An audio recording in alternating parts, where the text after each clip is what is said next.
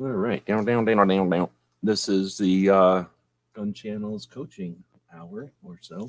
Uh, on Tuesdays, Clover and I have been getting together, not quite a year, I suppose, but for a while. We started uh, prepar preparations for SHOT Show last year and just sort of uh, enjoyed getting together on Tuesdays and talking about SHOT Show, getting people amped up, ready, and uh, prepared for the show. And when the show ended, we talked about it a little bit and kept going. So uh, we do coaching for people who are creating content.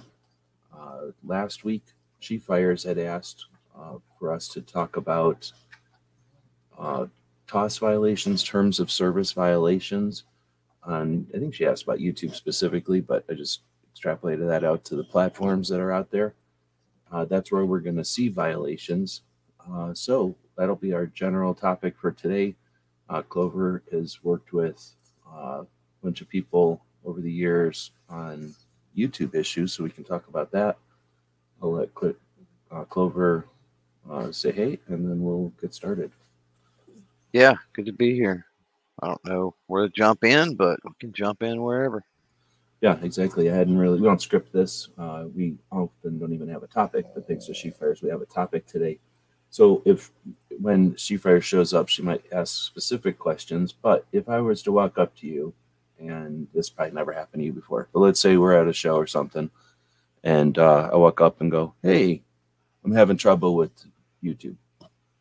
If someone were to, if that scenario went down, what did they, what, is there a typical, or is it just completely up in the air of what's what they're talking about, or is there like, uh-oh, here's this, this, here it is, and you're only surprised every so often? I don't, I don't understand the, I don't understand the question.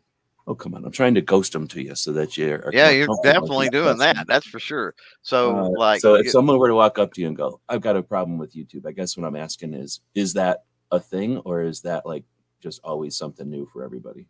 It's more often than not uh not somebody that walks up to me or contacts me directly, um at least not at first. It's somebody tells me about somebody that knows somebody that knows somebody that had some kind of problem, right?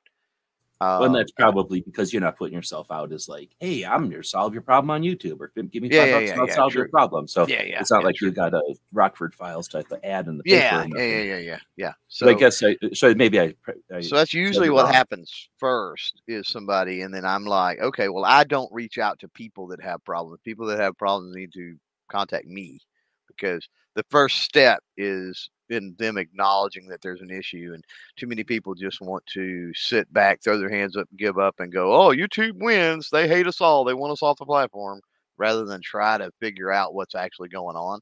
Uh, a lot of people have that attitude. I've had people that's lost their, and creators, I, I keep saying people, but creators. I've got creators that have actually lost their entire channels, got them taken down, deleted, whatever the case may be, and threw their hands up in the air, and then threw somebody, threw somebody, they, you know, got in touch with me, and it's like, and I didn't even think I, that we could get it restored, right? And like, it's like, okay, well, if you want to try, I'm good, but I need your permission to do it. And then we get their channel back. So it's like, okay, that's interesting that the person just flat gave up and whatever. Um, now on a side tangent, you know, one of those people was totally ungrateful for the fact, uh, they got their stuff up when I really didn't think that we were going to. And then they come back and continue to talk mild trash about YouTube, and thank God for getting their, you know, channel back. It's like, okay, God didn't have anything to do with that, but all right. That was a tangent, I know. But yeah, usually it's not anybody directly. Um, and I don't know if you were getting into, is there certain problems, right? Like when people. No, that's what I meant. Yeah, like if there's a. Yeah. Is it always like, oh, you just need to stop doing this, or so, oh, check this button? Yeah, more often than not, I don't have people, the people that contact me on a regular basis and I talk with on a regular basis, right? Um, it's usually they're contacting me to stave off or head off problems, right? You, you, you we mentioned Sheepire, who picked this target. She, you know, this uh, topic. Sheepire is one of them. New York Prepper. Uh, there's there's several that uh, you know, friends out there that you know, I'll get a text or I'll get an email and they're just looking for advice. They're like, hey, I, you know, just want to recalibrate. When I'm talking with the people that I know with these platforms and stuff, um, every once in a while, uh, I'll shoot them a text or something and I'll go, hey, when you get a minute, I want to recalibrate. Right. And that's what I call it. And it's like, okay, I just want to, it's been a few months since we talked, or it's been a few weeks or whatever. And the reason I say recalibrate is because, you know, I, I want to have some of the same conversations that we have, but like, is there anything different, right? Is there anything around this? Hey, I've seen this piece of content out there and I'm curious how, you know, policy applies to this. Like, I've never seen this particular issue, or, you know, I've never thought about this video in this context potentially being problematic. You know, let's get together and let's recalibrate, right? And so there's there's um, creators out there that do the same thing with me. They'll get with me and go, hey, you know, I want to do this or I want to do that. And what are your thoughts? Now, sometimes that gets annoying uh, because they ask the same questions over and over and over and over. Uh, it also gets annoying when I see people that ask those questions and then they go in and they do something that I've completely advised against. Um And at the end of the day, it's their channel and their life. So, you know, but the, the thing is, when they disregard my suggestions for following policy, whether that's intentional or unintentional, and you get popped, like, there's going to be very little I can do to try to run cover. Um, if you've kind of adhered to my suggestions, then, because there's a, there's a reason. I mean, I can't just, and, and I say I, we, right? We can't uh, send things up the chain, you know, have Team YouTube look at things, whatever the case may be. Um, we can just run it up the chain and go, hey, we think you messed up. Can you take a look at this again? Right? Like, that's that's one method you can do. Sure. And you can hit up support in your YouTube studio. Right.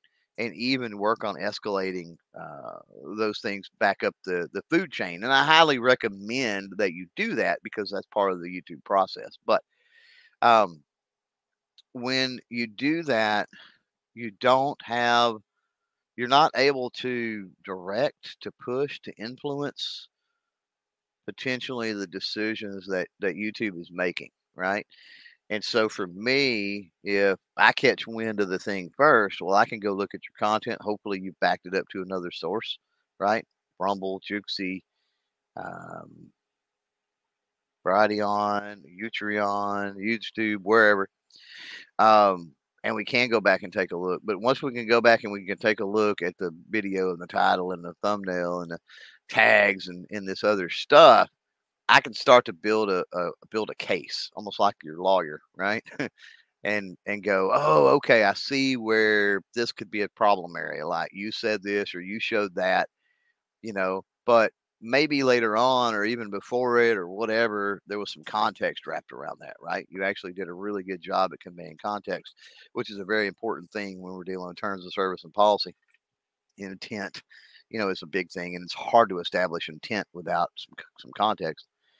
Um, but yeah, I can kind of go to bat, and I can, when I, when I help to escalate those or do things, I can say, hey, you know, here's this video, this person's having a problem, you know, whether they can't get monetized or got taken down or whatever, you know, I see it so-and-so minute, you know, they were, you know, doing X, Y, Z, but if you look at this minute, you know what I mean? Like, this is the, you know, Uh, this is the context, or, you know, it's like, oh, I can see how maybe this particular link uh, at first look would be problematic. I think that's probably what has what's hanging it up. But if you follow that link, right, like, it doesn't, there's nothing on that uh, landing page that it goes to that's, that's problematic, you know, this, that, and the other. So I can, I got a better shot at arguing the, the case, but um, most common, and that was kind of a long way here. It's been ten minutes.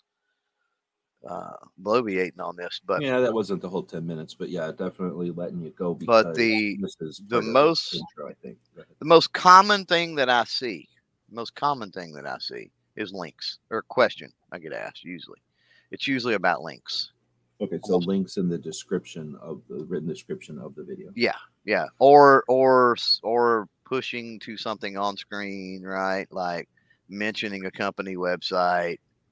sending people over to a, a company website, mentioning a discount code, links, the push to websites or products, right? Like the promotion of products portion. And I'm doing air quotes on that, promotion of products portion of policy.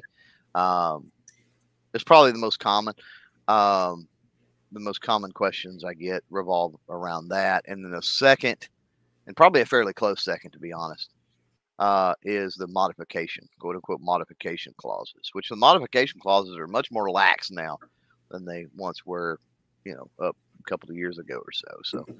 So, so I'm going to appreciate your answer, because it's not, I mean, if it was an answer like six plus six is twelve, right? Yeah. Or sometimes yeah. six plus seven is thirteen. Yeah. Like, then it would be like, okay, we're done. And nobody would have these questions. But instead, right. we're dealing with nuance. I don't know if it's uh, concepts or if we're dealing with things that just people haven't seen behind the curtain. So let's pull the curtain back. Terms of service. So let's start with, you want to bring a bunch of people together online, and you've got this idea, and you say, let's bring people together online and let's talk about this topic, right? Whatever the topic happens to be. Our topic is typically what the Second Amendment protects. So we have some unique situations because of the way that the rest of the world has a problem with that. Some people in the rest of the world have a problem with that. But let's say your topic was sunglasses, or, you know, like, uh, I don't know, grass growing or something, like something that less people have issues with. So the terms of service are still going to exist. So you create a, you decide to create a community. You start bringing people together. You start with your friends and everybody's having a good time. And then at some point you go, somebody comes in and goes, hey, did you hear about that? Blah, blah, blah. And everybody looks at each other, and some people are turning red, and some people leave, and other people are like, oh my goodness. And then some people are like, heck yeah, let's talk about that. And now you've discovered the first thing that your group of people who got together to talk about X Y Z are uncomfortable about. And six people left. You don't know what they're said, what their ideas are, but they left. They're gone. You know something happened last night because six people are gone. There might be one nasty letter that says, I can't believe what happened last night. You got a couple of people that are like, are you going to let this keep happening? You know, you get these emails in the morning. So first you got to either decide to figure out what happened. And when you're young, you're going to try to figure out what happened. But after a while, you quit worrying about what happened. And you realize something is, it needs to be repaired. So you say, let's create some rules. Let's create some rules that say, here's what you can talk about. Here's what you can't talk about. Here's what you can do. Here's what you can't. So let's say you start a community about bacon cookies or something. Somebody sits down and starts saying, hey, let's talk about, you know, the politics of some country that nobody cares about. Well, guess what? We're here to talk about bacon cookies, and you're here talking about something else. One of our rules is going to be, we're here to talk about cookies. Or, like, you know, if you're not on topic, six people say, get out of here, you're out of here. So you come up with these rules for your community. And let's say you're not the only person doing that on the internet. So you decide, I got to write some rules down. Somebody else has probably written some before. Let me look around. And I don't know if there's probably some kind of law or something that you have to put the, you know, it's just good sense, or it's probably law that if you're going to have enough people participating, you need to post these rules so other people can find the rules and they can share the rules and they can modify them. And that's what we're talking about. Ter- terms of service means these are the terms you're going to abide by to use our service. These are the rules. So what we're talking about is rules. So there's going to be rules for the technical stuff. Hey, you can't cram this into there. Like, don't keep cramming this into there. Like, don't don't rent our car and smash it into a wall. Don't rent our car and flip it over a bridge. You're going to pay for the car. So there's those kind of rules. You're going to use our service. You're not going to ruin it. You're not going to destroy it physically. And most of us, it's things that we're talking about here are not those kind of issues. Although, every once in a while, just to mess with everybody, there is the mechanical issue that gets thrown into the mix that no one ever thinks about and turns out to be, you know, a problem or a solution every once in a while. Um, but mostly we're talking about the etiquette, the rules of what we're going to talk about, how we're going to interact with each other. And I don't know if that was too simple a way to do it, but I wanted to just get that out there, because if someone just jumps into this dry and isn't familiar with it, this can be a horribly boring topic. And it is. I'm not going to try to sugarcoat it. It's horribly boring, but it's just basically the rules of engagement for these different platforms. Clover has uh, been on the platform long enough and had enough experience on the internet to understand the basic concept here that YouTube is a company made of people, and they have some rules and they have some procedures internally.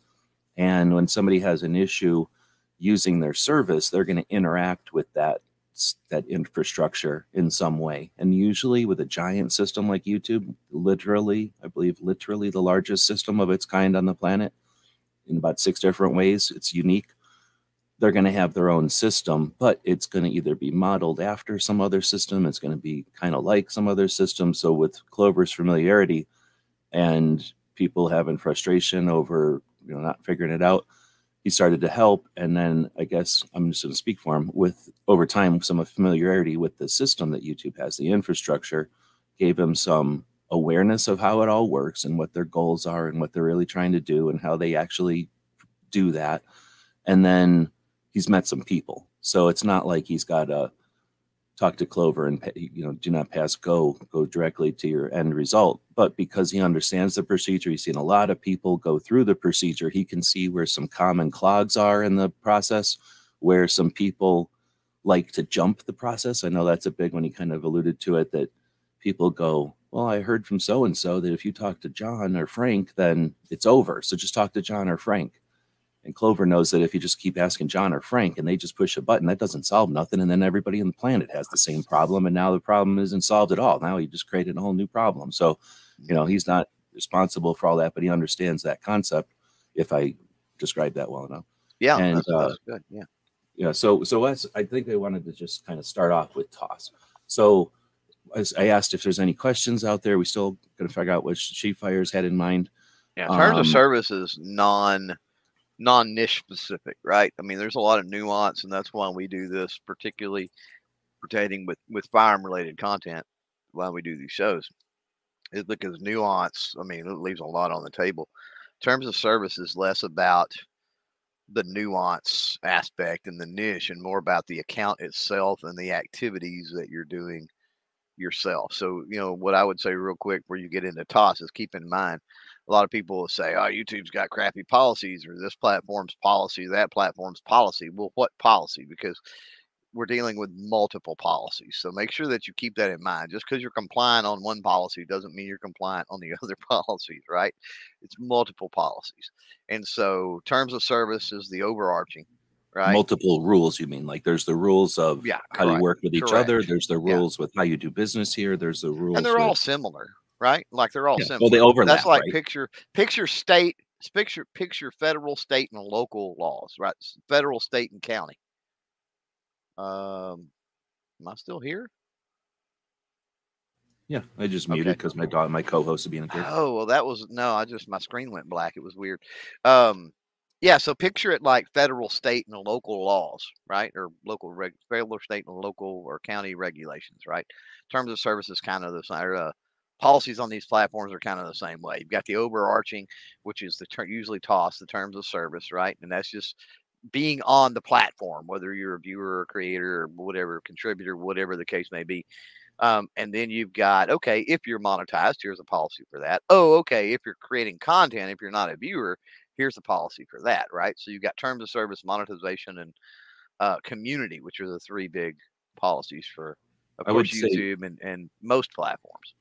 Another way that I think is, let's say there's a movie theater with a movie going and you go into the mall, you're in that state. So you got those rules. Then you go into the mall. Now you got another set of rules that the law, the mall imposes, and you can pay attention to them or not, but they're still there. Then you can go into the movie theater. Now you got another set of rules. You know, you're going to act appropriately in that movie theater. Yeah. You may not sign nothing, but you've got a terms of service in there. And then you go into the movie and now there's another set of rules, even though you're in the movie theater already. So You, you, you, we go through these things all the time, constantly. We're swimming through them. It's just that when we're online, they're written down and they're black and white in their words. So, you know, it's a little easier to figure out because. And nobody reads really. Oh, yeah, for sure. We're, but we're initiating them as we yeah. go through doorways and stuff. But the yeah. people that do read them can kind of figure them out. Yep. But that being said, that's a great point because, you know, time goes on. YouTube figures out, or, you know, the platform figures out, oh, the rules for our community needed adjustment. Maybe they do that every April. Maybe they do that every December, right? It would be silly. Nobody does anything in December. In December, you cruise through the right. most busy part of your year, but in the biz- least busy part of your year is where you change all your stuff. So welcome to the least yeah. busiest time of year. When you so see awkward. weird things happen in spring, get used to growth. That's how growth happens. But uh, anyway, I'm kind of rambling. Um, so let's say you've got this, pla- the, this, you know, you've got these different types of terms of services. You got your, you're going to shut up in the movie theater, but if you yell in the, in the movie lobby, nobody really cares, right? But if you walk into that theater again and start yelling, now all of a sudden there's a different rules of terms of service, right? You know that they're there and people break them, and there's different, what, different consequences. You yell once in a movie theater, all right, everybody looks at you. You yell three times, you're getting kicked out of the movie theater. Like, come on, what do you expect? And maybe sometimes you go to a movie theater and you yell twice and you get kicked out, but other movie theaters you can yell five times. Is that, uh, oh, I figured it out, they got an issue, blah, blah, blah, I'm not going to go out, you know, they're the only free movie. No, it's just that there's some managers who are going to be more discretion than the next. So terms of service, YouTube isn't robots. Anybody thinks this is all like robots and that everything's done automatically, it's not like that. So there's robots that'll say, I think this is a problem. And then some human looks at it and goes, I don't know, yeah. And some other human goes, I don't know, no, right? And that's just because humans are different. So there's going to be some amount of frustration there when there's not one hundred percent consistency. And at the same time, there's pretty good consistency. So, you know what I mean? Like the, no, you don't know what I'm saying because I'm kind of rambling too. This is a tough subject for people that have uh, yeah. dealt with everything from writing it to dealing with it to well, enforcing it to, to trying to let's, sort it out too. So sorry. Let's for, address when we're talking about terms of service on YouTube. I want to address an elephant in the room with that. Something that, and I think it's, is it two things? Yeah, it's, it's actually two major parts that as gun tubers, I think I, I see the violations on these fronts almost constantly, almost constantly.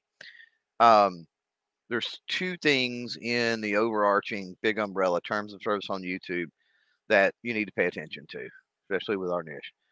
Um, the first is pushing off platform. Um, these platforms don't exist as hubs to send traffic other places. They want to keep traffic on the platform, right? So what I see is I see this, oh, well, I'll just make the full build video, or I'll have a video with all the links and I'll put it over here on Rumble, and I'll make a video on YouTube. And it just says, hey, YouTube don't allow this. If you want to see it, over, you know, the whole thing, then you can go over here. That's actually against terms of service, right? And it's for a couple of different reasons.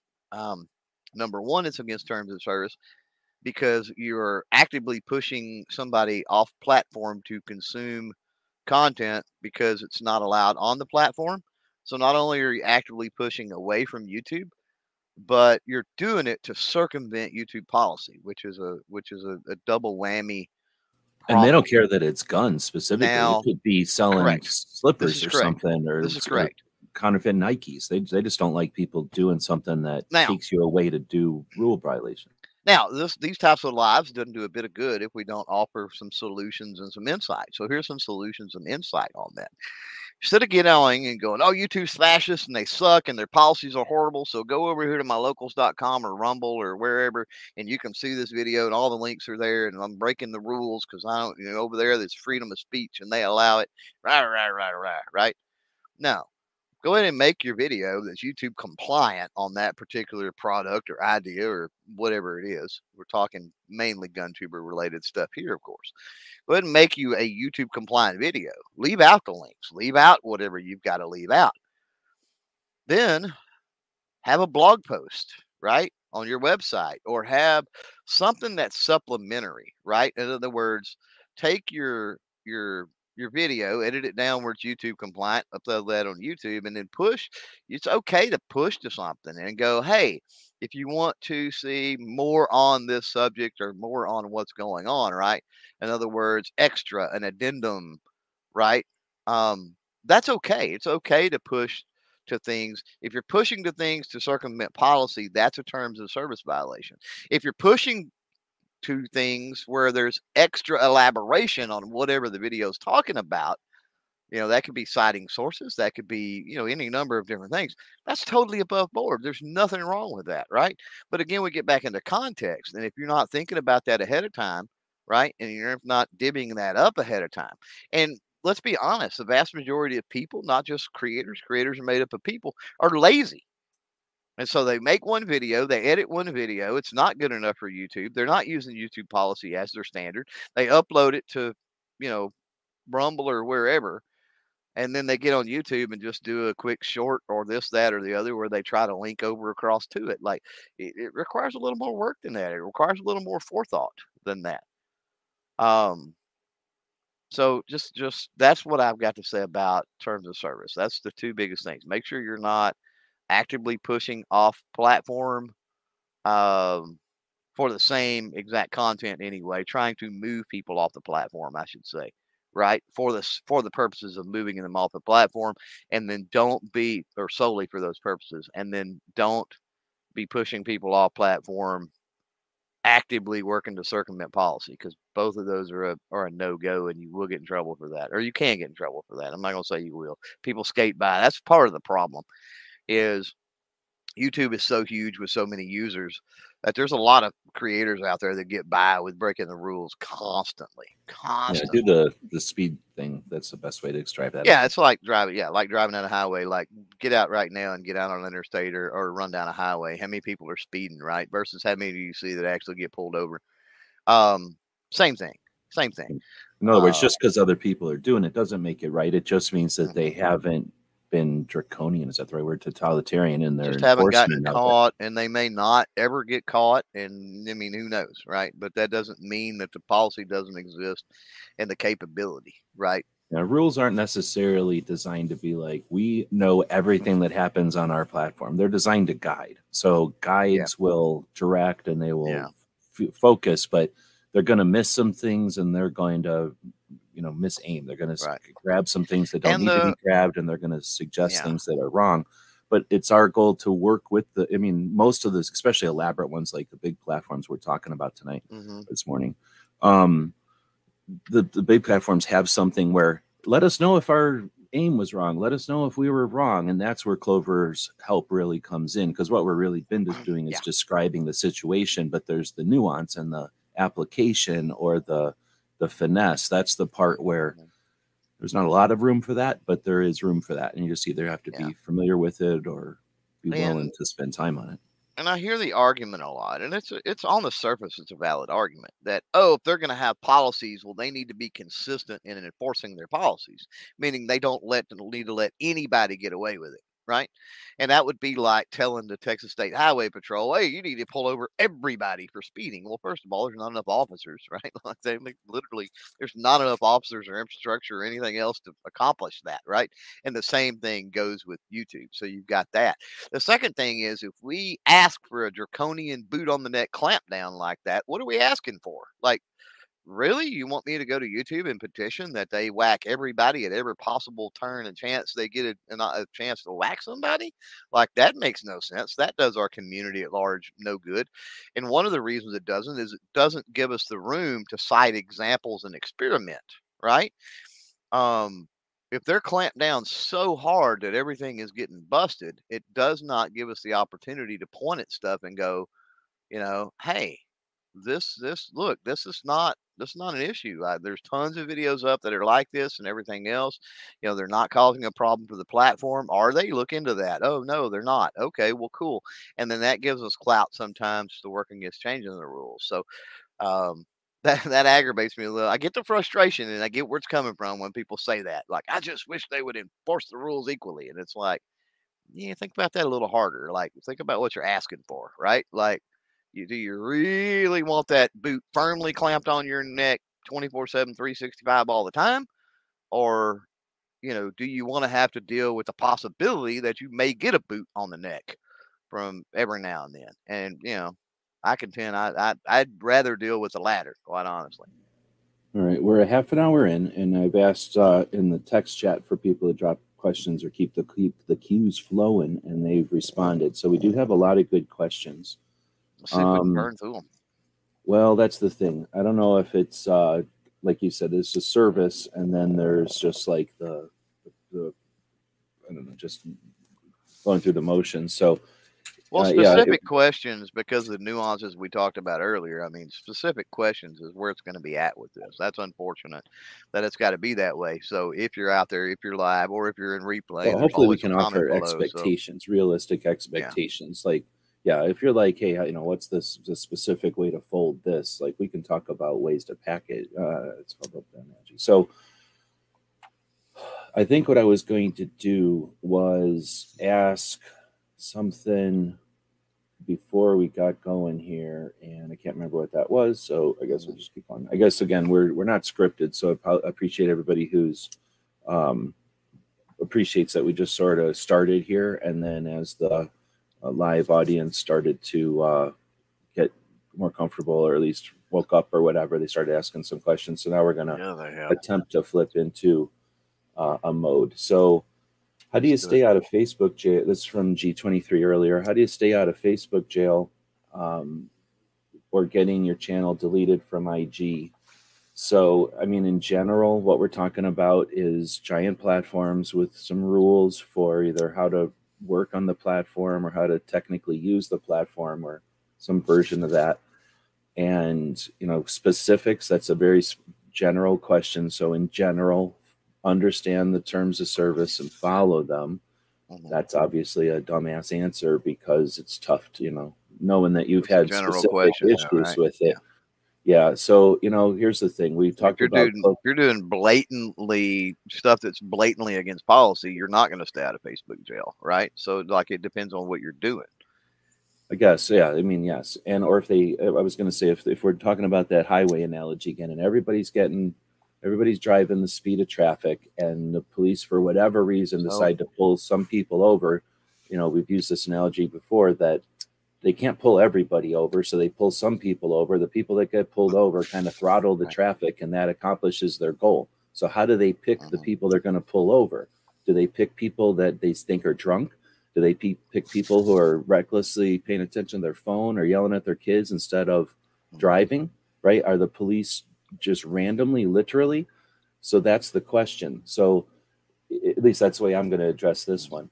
If you are driving the vehicle that looks like it's about six different types of moving code violations, you don't have your headlights on when everybody does or vice versa, you're the one on the phone and listening to the radio and you're paying more attention to being aggressive driving than whatever, and you're driving the speed of traffic and they pull you over for speeding, right? Did you create the opportunity for them to pick you, or did you know what I mean? And I'm not saying that you need to yeah. walk the line or you have to, but just pay attention to what you're doing. So if you're a repeat, uh, if you keep getting grabbed, then look at what you're doing. Maybe it's your presentation, right? And you don't have yes. to be violation of T O S to be a, a warning and to be tagged as a violation of a T O S. So these are robots to some extent. They are humans who are only able to pay attention to so many things. So let's say it was surf. Well, no, it's a good one. Tie-dyeing. Let's say you're tie-dyeing and you keep tie. You insist on writing T I E D. No, D I E wrong. Like die, like you're going to die instead of, uh, you know, uh, dying like ink. And for whatever reason, your company name is Die, and you think it's funny, and you think it's hilarious, and you keep putting that in there. But then they keep going, oh, we think you're morbid. We think you're violating T O S for weird reasons. Like, we don't understand. Well, yep. you can keep fighting that all day long. But it's like going out on the road with old junky truck and getting, oh, they pulled me over again. Oh, they only pulled me over. Yeah, they're only pulling over old giant, you know, old trucks that are dropping parts. You're like, yes, they do right. pull over those. And you keep right. driving it. They're going to pull you over. Yeah, holes so, in the exhaust, whatever, yeah. trying to use an example, but and, and I'm not saying yeah. G twenty-three yeah. was doing any of those things, and you're just asking a general question, but that's my only general answer. Well, is if you're doing something that gets right near or like is just for some reason pushing a button, then then maybe mm-hmm. just change something, or because you can always try another. You might live next to some a-hole spammer. What if somebody lives next to you is a spammer and you're sharing an I P with a spammer? You don't even know that. You couldn't know that. You, you don't even know that that's a thing, I bet, until I said it. So you could be fighting all day long. So start another account. I mean, think about it. If you were having trouble with your car or something, are you going to just yeah. do something until your tools are broken? Or are you going to think another well, way around it? Go ahead. Well, I know channels that have gotten trouble on, on multiple platforms because they insist on mixing up their niches and their genres. So one second they're talking about the newest, latest rifle or shotgun or handgun. The next second, it's some Trump, Biden, something political, some kind of junk, right? And, you know, the next they're commenting on abortion, and the next they're commenting on gay rights or like whatever, right? It's like this big hodgepodge of stuff. And I see this across all platforms. And it's But it's like, my channel, Clover, and it's a free country, Clover. No, that's a, you. You have the, go for that. You have the right to do that, right? But that does not mean Uh, just like you've got the right to drive that old loud, it may comply with every single traffic law. Like if there's no, you know, the, the whole, the exhaust is too loud. If you're talking about an old enough vehicle, a, a whole hot rod muscle car around here, right? Like it's old enough that it doesn't require all the certain things that would necessarily make it quiet. I mean, you can pretty much have straight pipes, right? But, uh, you know, on your exhaust, and it's super loud. So until you get into places that have noise ordinances, right? Like it's not, it's not a problem. So, uh, you know, keeping with the, the, the automotive thing there just for, for a minute, but yeah, but it's not that you don't, but you're potentially creating more headache. Uh, the reason I, I chimed in with that particular thing or started with that was I can't speak to non-firearm related stuff.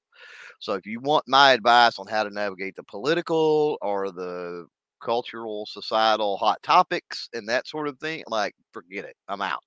Like my expertise, I am, you know, probably it, the same elements though, right? Like, oh, you're maybe you're it's talking similar. a little I bit mean, too I, much about abortion, or a little bit too yeah, much. Yeah, I'm not gonna say like I'm not gonna say I understand some of it, but I've specialized for a reason.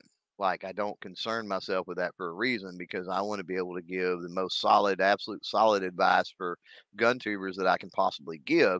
And if I start diving off into the waters and trying to learn the political nuances and what advertisers and platforms expect and other things, well, I mean, what am I losing? You know, what am I overlooking? What am I not able to get done for the fellow gun tubers, right? So let me speak to the gun tuber side of things with G twenty-three's comment. He says, how do you stay out of Facebook jail? Uh, getting a channel deleted from Instagram. So context, right? When we're talking about firearm related stuff, context, context, context, pay, pay attention to, you know, what that post looks like. Can it be construed as you trying to sell something? Can it be construed as you trying to promote something, right? Um, that's one of the biggest things, is to be able to look at that. Now, if you are a standing brick and mortar, that's actually okay. You can actually post things from your store and, and things like that. Um, that's not to say that there are not businesses that get popped for that. Um, a lot of times they, you know, end up winning an appeal on that side if they, you know, are able to prove their brick and mortar. Um, so even then, it's not an even playing field, I guess is what I'm saying. So as a non-brick and mortar, when you're dealing with Facebook or Instagram, um, yeah, make sure you're paying attention to those posts and you're thinking, ah, could I use a better word there? I mean, is that, does that sound like maybe I'm trying to sell this? Or does that sound like I'm trying to, you know, push people to this? But even then, you've got these nuances with what items, right, we're talking about. Obviously, if it's regulated items, that's where it gets really hairy with any kind of platform and any kind of policy, right? If I can take my six-year-old granddaughter, we can go to Walmart, and I give her a twenty dollar bill. She can go back in the uh, in the uh, sporting goods section, and she can buy that nine ninety-nine four-power TASCO airgun scope, right? Like, she can buy a scope. It's not a problem. It's a scope. Uh, she can't buy a pocket knife. She can't buy a shotgun, right? She's not old enough, blah, blah, blah. But you know, there, pocket, there are things, right? There are things that are, is what I'm saying. There are things, uh, depending on the item, right, uh, that become problematic just because of potential regulation. And if you stop for a minute and you think about big, huge platforms, lots and lots of users, global in nature, you know, all these other things, when you start having items, the, the problem is not that they're, they've got a legitimate concern about the liability of people pimping those items and potentially, you know, people buying them and it's not supposed to have them, and, you know, they're, they're circumventing uh, legislation and regulation and that sort of thing. The problem lies in the regulation and legislation. So put, put a pin in that, put that on the shelf, because that's what we need to be fighting more. So the platforms will follow eventually whatever uh, the consensus is. Like if there's less of an assault on the Second Amendment, the platforms are going to be a little more lenient to, you know, firearm related content and stuff like that, the less regulation we have. So I would say uh, context, mind the words that you use, make sure that it does not look like you're selling anything. And then make sure that's especially true if you're talking with anything that's got any type of regulation. That's a magazine, ammunition, a firearm, um, what else has to be, you know, suppressors, obviously, or on the N F A, you know, things like that, right? Um, you also get into potential regulation and nuance when you start talking about binary triggers, when obviously bump stocks, potentially even pistol braces nowadays, eighty percent lowers, right? Um, you've got things that have this um, taboo uh, nuance. Things are working their way through the court system, so it's kind of uncertain as to what's actually going on, you know, those types of items, right? So you've got to be careful. You've got the stuff that's one hundred percent regulated, really need to be careful with that. You got the stuff that's like, okay, this is in the nuance gray area, probably need to be careful here. And then you got stuff that you still need to be careful on, scopes, let's say, grips, let's say, you know, that type of thing. Uh, Four years ago, five years from now, different also. Oh, yeah, absolutely. Yeah. No. So we've got a lot of them, and I just saw this one out of order, but M C said, I know there are not straight lines to correct and what's allowed and what isn't. Jagged lines can be challenging, yeah, and the wavy lines and stuff. Mm-hmm. Clover's got the advantage of uh, having seen a lot of people's lines, so he can tell yeah. you, oh, you've got a pretty jagged line there, and it might be these parts of the jagged that are, you know, try timing them in a little bit, or, you know, he's just had seen a lot of different paths that have had issues or what. Yeah. So going back to G twenty-three, staying out of Facebook jail. Facebook is, uh, let's talk about it from the angle of there are big platforms, so we can talk, one of the questions is specifically about them.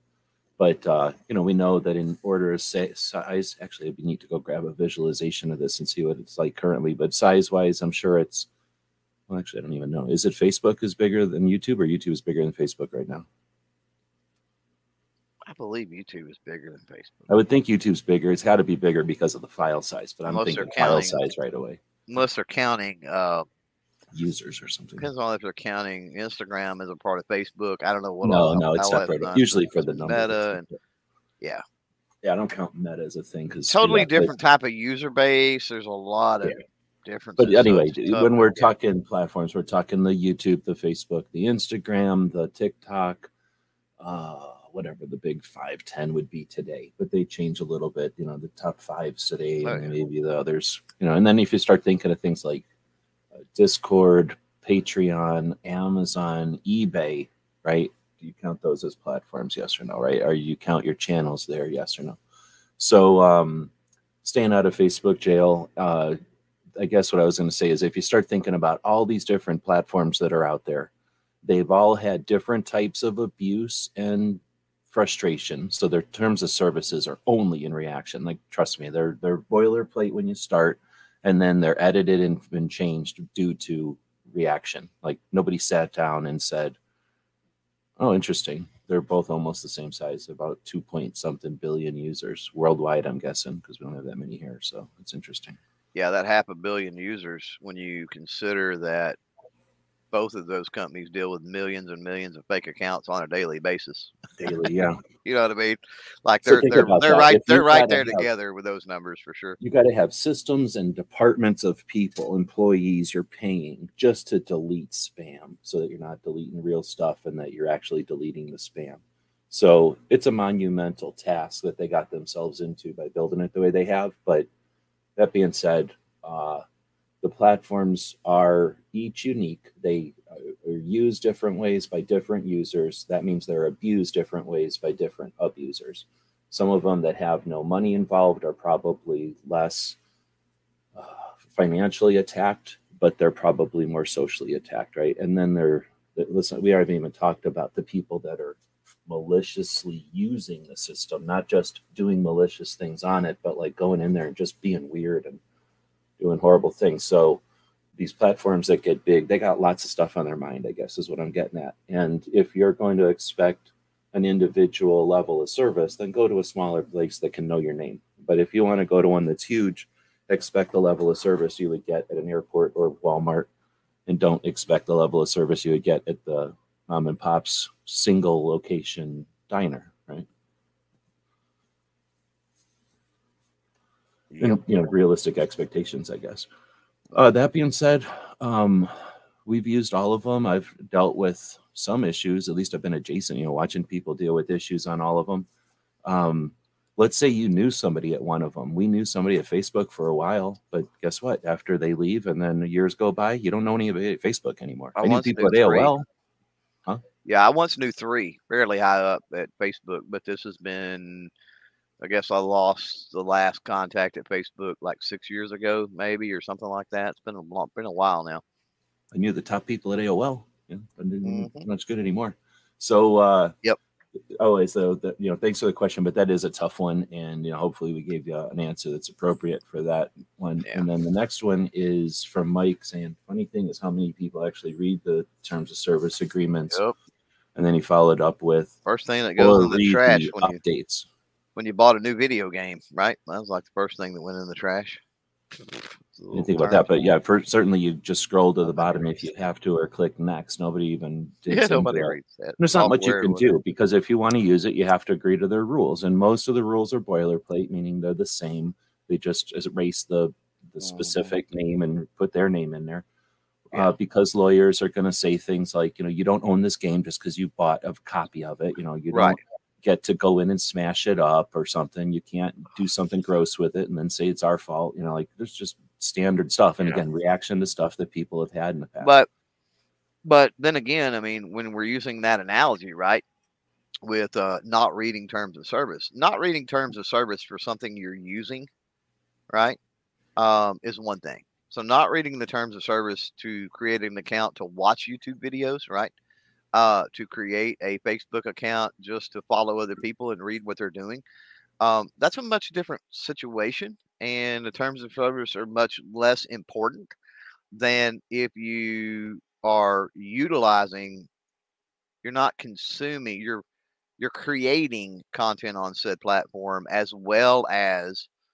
potentially consuming. I guess you can create and not consume at all. Um, but yeah, it's a different situation from a creator standpoint than a consumer standpoint, terms of service. So when, yeah, I totally agree that the vast majority of people don't read terms of service, but also the vast majority are consumers, not creators. And so it's a lot less important in that context. You're right, G. It's like, hey, I want to use this software. I downloaded the software the other day. I didn't read the crap. I just clicked the box and clicked next. Um, why? Yeah, because I, I, I, I didn't. I didn't care about the terms of service. I just wanted to use the software, right? I just wanted to be a consumer. And they're going to be a lot different. The terms of service for being a user are don't record this and sell it, you know, for being. So I was going to say it's the difference between watching N B C mm-hmm. or C B S or making a T V show for N B C or C B S. Mm-hmm. They're going to give you a different set of rules. Well, what are you going to, if you're just consuming the content, what? Poss- what potential liability or trouble could come out of that, right? From somebody you record it and you say, this is mine, I own it forever, and I can sell people, you know, for five bucks. You could, if you've got access, I guess you could, right? That would, but that would bleed into existing copyright laws potentially, and other other protections and other things too. So, and at the point that you're at the point that you're downloading that or screen capturing that and posting it somewhere else or sharing it for it to be a problem, right? You haven't just downloaded it and put it on a backup drive for your personal use. You know, you're actually going through the art of stealing that content from the from a platform and and redistributing in that. At that point, you've moved from a consumer into a creator, have you not? I mean, yes, technically, but yeah, not really creatively, but you are creating. Um, right. Okay, I went out of order there, but... Uh, appreciate everybody sticking with us here. The next one is from D J. What do you think about the last revision of the terms of service for Discord? Is it too limiting? Is it better than YouTube? How strongly has that influenced the migration and adoption of the Guilded and other? Imagine, I don't know if there are other, but you know, Guilded is an alternative to, to, to Discord. So how much has the terms of service changes on Discord adjusted the migration and adoption of the other platforms? Um, I don't I have no idea. I've never even read the Discord terms of service. I, I used it for a yeah, limited amount of time and I didn't like it. So you're not going to get an answer from us. But uh, in general, when a platform, popular or not, changes its terms of service, if they're done in such a way and they make such a big deal, they're such a change that it's, you know, noticeable by the user group, then yeah, of course, it's going to have an influence.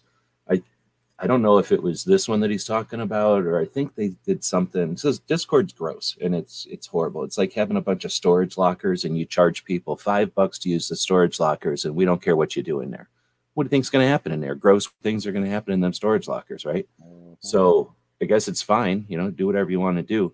But my problem with them is I don't want to go down a creepy hallway of storage lockers and have to go to room five forty-five, right? In order to meet a bunch of people, I'd rather go to like a mall and have it say, hey, go to the, you know, we're, we're making this strip center into a bunch of different clubhouses. So mm-hmm. come meet us. And each one has a storefront. Each one has posters and signs and lets you know what's up. And it's an open door. You can walk in. You might not get all the way to the back room, but you can come in the, the front room and you can say, hey, and you can interact with the people that are hanging out up there. You know, that makes sense to me. Like, let's do something. If you right. want a community and you want to create a community of communities, awesome. But if you make it like a bunch of, hey, there's a, a, a door that if you open it and go down the hallway, you'll get a bunch of numbers and some of them will be open, but most of them will be locked. And if you knock right, you can get in. And then it's anything goes, have fun. That might be awesome. It might be creepy as hell. So it's creepy as hell. So Discord is creepy and everybody that goes over there is, you know, willing to deal with that. The difference is Guilded is exactly the same. But on, you know, you go down the hallway of the, the storage locker doors, but on the other side, there's a big storefront. You know, every you can make as much of your Guilded public as you want. Um, essentially, for people that aren't familiar with these two dumb words we're using, Discord is a stupid word and Guilded is an even stupider word. And these are because they're made for video game kids to sit around and lurk at each other when they're playing video games. So they don't, you know, their new thing to do is to watch each other play video games. And everybody goes, oh, blah, blah, blah. But everybody sat around watching each other play baseball. So I quit acting like everybody isn't used to sitting around watching each other do stuff. It's just our tendency or something. So people sit around watching each other play games. And in order to be mean to each other better, they set up another way to chat with each other because the game might only let you chat with the people playing. So the people in the audience watching you can't yell rude shit at you. So, hey, let's make a system that lets us say weird shit to the people playing the video games, because why wouldn't you? That's the fun of it, I guess. Yeah. So if you're going to create a place for people to be weird at people that are playing video games at each other, yeah. what do you expect it to be? Full of gum and snot, and there's going to be soda on the floor. It's just like, a, can you imagine turning on the lights and hanging out in a in a movie theater? That's right. What Discord is. Yeah. So you want to hang out over there? Great. But they probably were like, hey, there's too many fires getting started and it smells gross already. So you got to wash your shit out once a, once a month mm-hmm. or something. And everybody's like, I got to wash my shit out once a month. I don't like this place no more. Mm-hmm. But uh, anyway, that's my freedom of speech. Right. Um, so, yeah, you went down exactly the road. I, you know, I can't speak to Discord. I don't use them either. Um, I mean, I tried there for a little while. I'll be honest about it. Um, so I don't know anything about the specific terms of service updates or anything else, but what I will say, this is an opportunity to talk about the whole idea of alternative platforms and using some other platform and blah, blah, blah. So people go, oh, you need to go over here to X Y Z because freedom of speech and they don't censor or regulate or do this and that. Mm, it's because they don't have enough people for all the weirdness and crazy to start for them to have to institute policies, right, and start censoring certain things, right? That's why that is a a free speech beacon, if you will, right?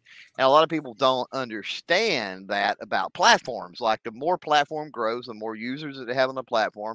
One bad apple spoils the bunch. We know this.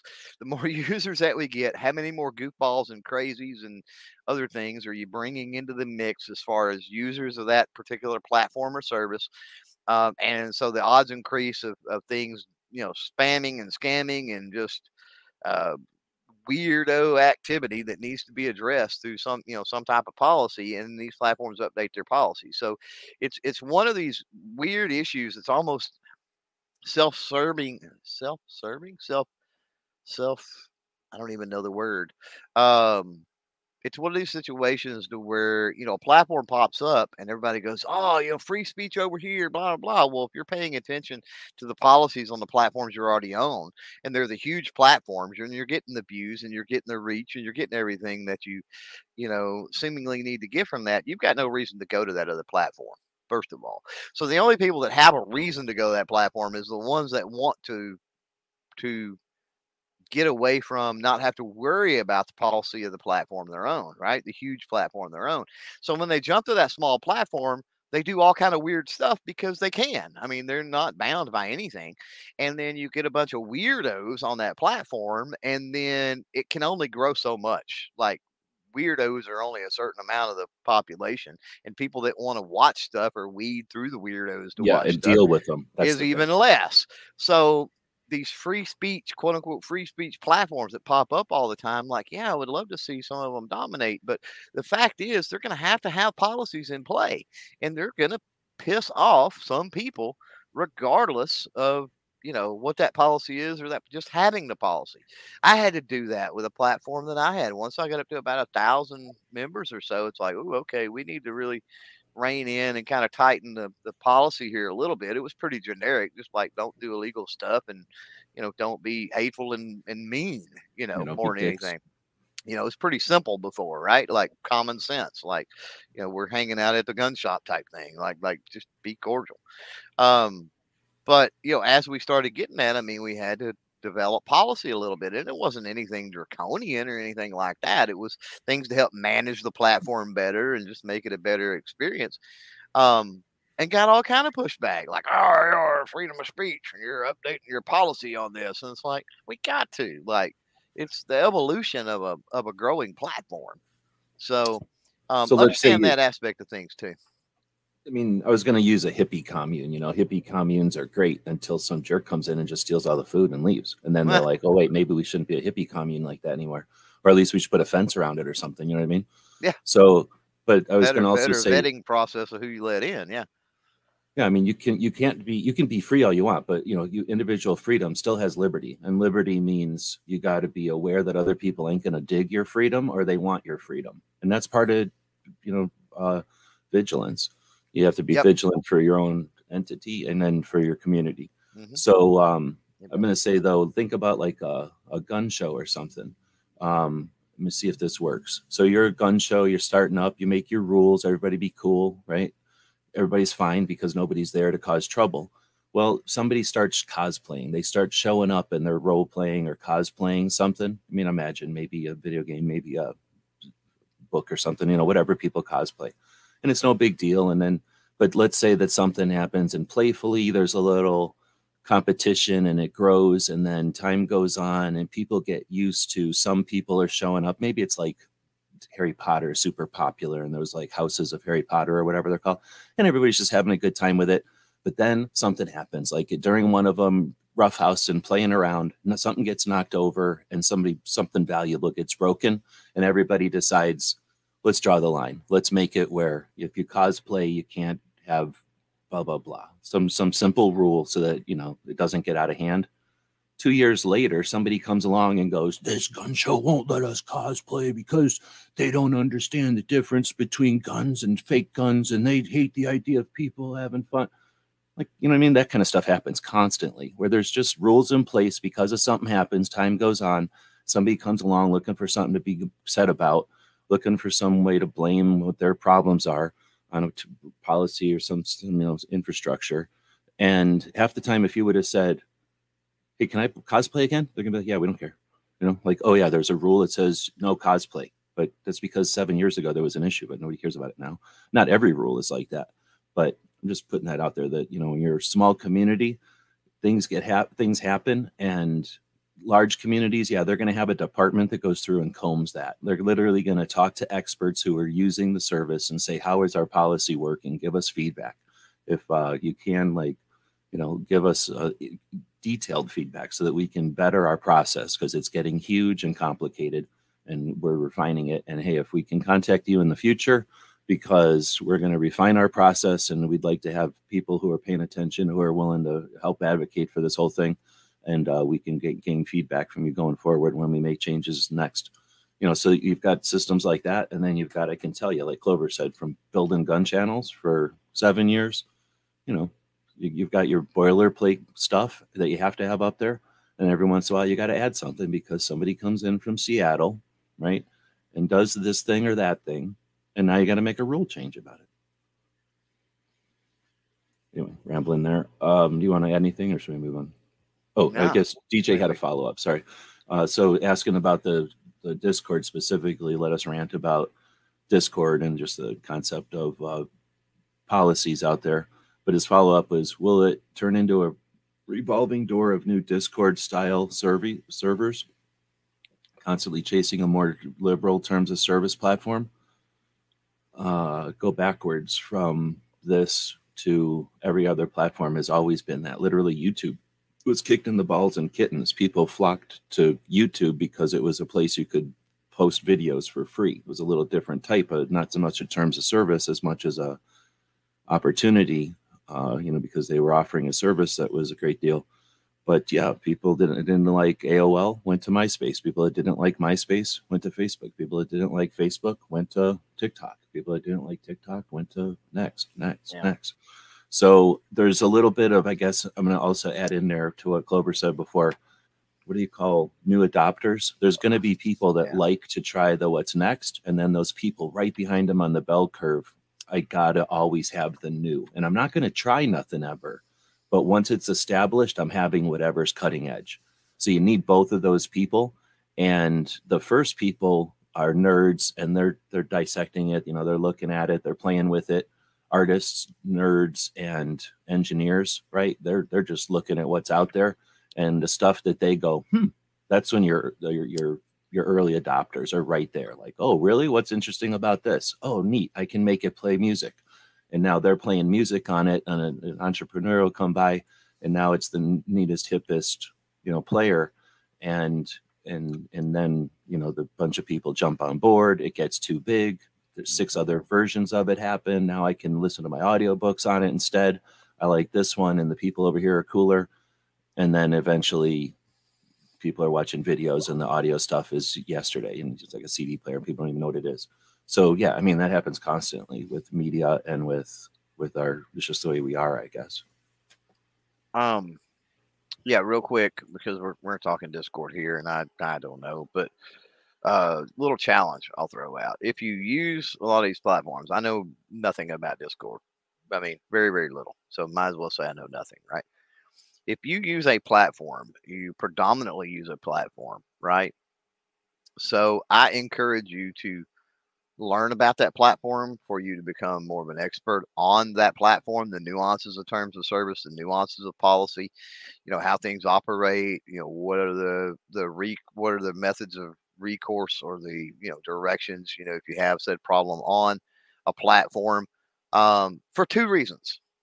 Number one, that's going to make you a better creator and, and, um, user of that platform, uh, without a doubt. And then second of all, it allows you to be a resident expert and help other people. Like if Mister D J out there was uh, well-versed in Discord, he could be our go-to for, hey, what's going on with Discord? Why is this this way? What's your opinion on this, right? Um, keep in mind, we don't, we don't all, we can't all be experts on everything. There's just not simply not enough time in the day, and there are too many platforms and other thing out other things out there. However, these platforms have massive user bases, so there are people that have the capacity and the capability to offer insight, help, and insight and things to other people. And maybe you're that person. Just saying. Not speaking to D J specifically on that, but if you're out there and you're listening, maybe you know about more about Discord than anybody else out there, and if you knew a little more, you could be the resident expert on that. Anyway, links. And we don't need ex always need experts, because an alternative is to have groups of people that are chatting with each other. When you chat yeah. with each other, you start experts to learn stuff. From each other, and everybody gets leveled. Yeah, up. Expert's a big word. I would say educated. Well, you can you can become an expert by just having to roll up your sleeves and deal with something, and now you know about it. And then two other people bring you their issues, and you help them. You're literally an expert at that point. Yeah, yeah, yeah. Once you yeah. talk to other people, yeah, yeah, yeah, yeah. You're right. Um, because really, it's just seeing patterns. I mean, everything is really just oh, yeah. getting used to it. And once you've figured out, like, oh, dang it, you know, like if you just stop this and click on that, then that's how you fix this. And then boom, you're an expert. You can help everybody with you know a simple thing that just people didn't. You in your site, you're you're actually providing a real good service. I think people don't think about it. How many things do we have to worry about? I just had to. What happened? Something happened. I had to reset the radio on the van, you know, the time on the radio on the van. So it's like, oh, dang it, I know I have to smash on some button and do something and yank on something, right? But, you know, back in the day, it was like a pain in the ass. You'd have to go find that book and then all that. Well, now, of course, I just go to my phone and I go, blah, blah, blah, this model, of, you know, boom. And then I'm, now I have to go, I'm like, dang it, nobody made a short about this yet? Right. I got to watch a four-minute video to have somebody at the end of a four-minute video go, and then you hold down this and smash this. Smash that, yeah. yeah. Uh, Okay, so anybody can be an expert. You may not even realize you became an expert. So finally, we get to the question, I think, that created this whole show. One hour in. That was a one-hour warm-up. Warm-up for it, yeah, right.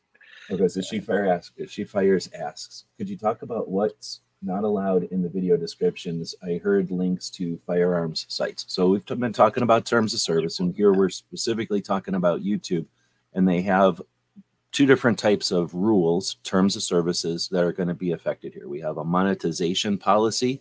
So if you are attempting to make money through YouTube AdSense with your videos, either you're going to make a cut each month or you're going to get a super chat or something. You maybe got store sales hooked up. Maybe you're doing some, one of the other memberships, right? There's lots of options now. So you've got monetization through YouTube. They're going to have a certain set of things, rules. And then you're going to have the community guidelines. So those just standards, like don't be weird. And it doesn't so much matter about our advertisers. We just don't want you doing this, period. Wow. So what's allowed in a video description, I don't think, I'm going to just speak for Clover. There's not hard and fast rules, but he'll explain the nuance here. But oh, they're, uh, pretty, they're pretty hard and fast, but yeah. Oh, okay. Well, I was going to say, I was going to say there's probably some variation in it, but there's probably some guides or something. For that it's written in, it's written in, well, yeah, it's literally written in black and white. This is a fairly a fairly easy question. Um, once you get off into, because people will play this game of how many how many clicks away from YouTube is okay. And again, we go back into circumventing policy or whatever. If that is not allowed, and you're like, oh well, if I can make it eight clicks away, like nobody will know. Well, you're circumventing policy, so. You, you potentially get into a whole different section of policy with with what you're doing, with your activity, right? It's no longer about, you know, you're trying to put a link in there that's not allowed. Now you're trying to circumvent that policy. So you swapped violating one policy for violating the other potentially. But the specific question here. So um, I spoke earlier about the three levels. You've got the overarching terms of service, the, T, the T O S, the T O S. You've got monetization policy and you've got community policy. So G explained monetization policy. That's what you've got to do, the guidelines you follow to basically get paid, right?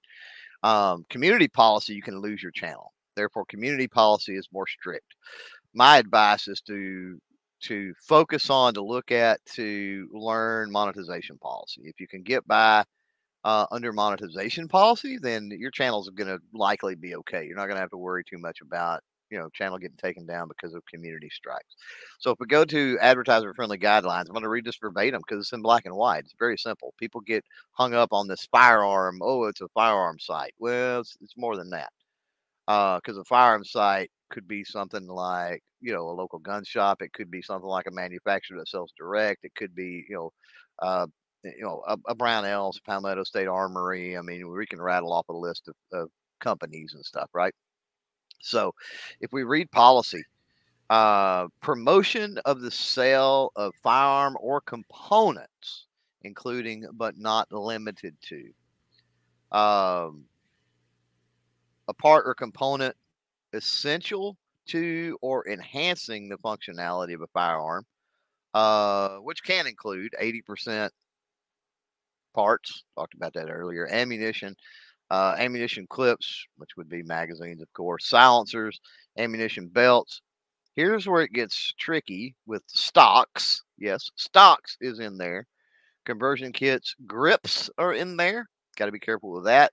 Huge, huge, huge, too. You got to be careful with scopes and sights. So sight, scope, stocks, grips. I cannot stress this enough. If you've got links to sight, scope, stocks, grips in your description, you are violating policy. Um, you're back to literally reading black and white what it says in the I am policy. Legit leading, yeah. So, including in all of this, that's just one section of the policy. Uh, promotion of manufacturers.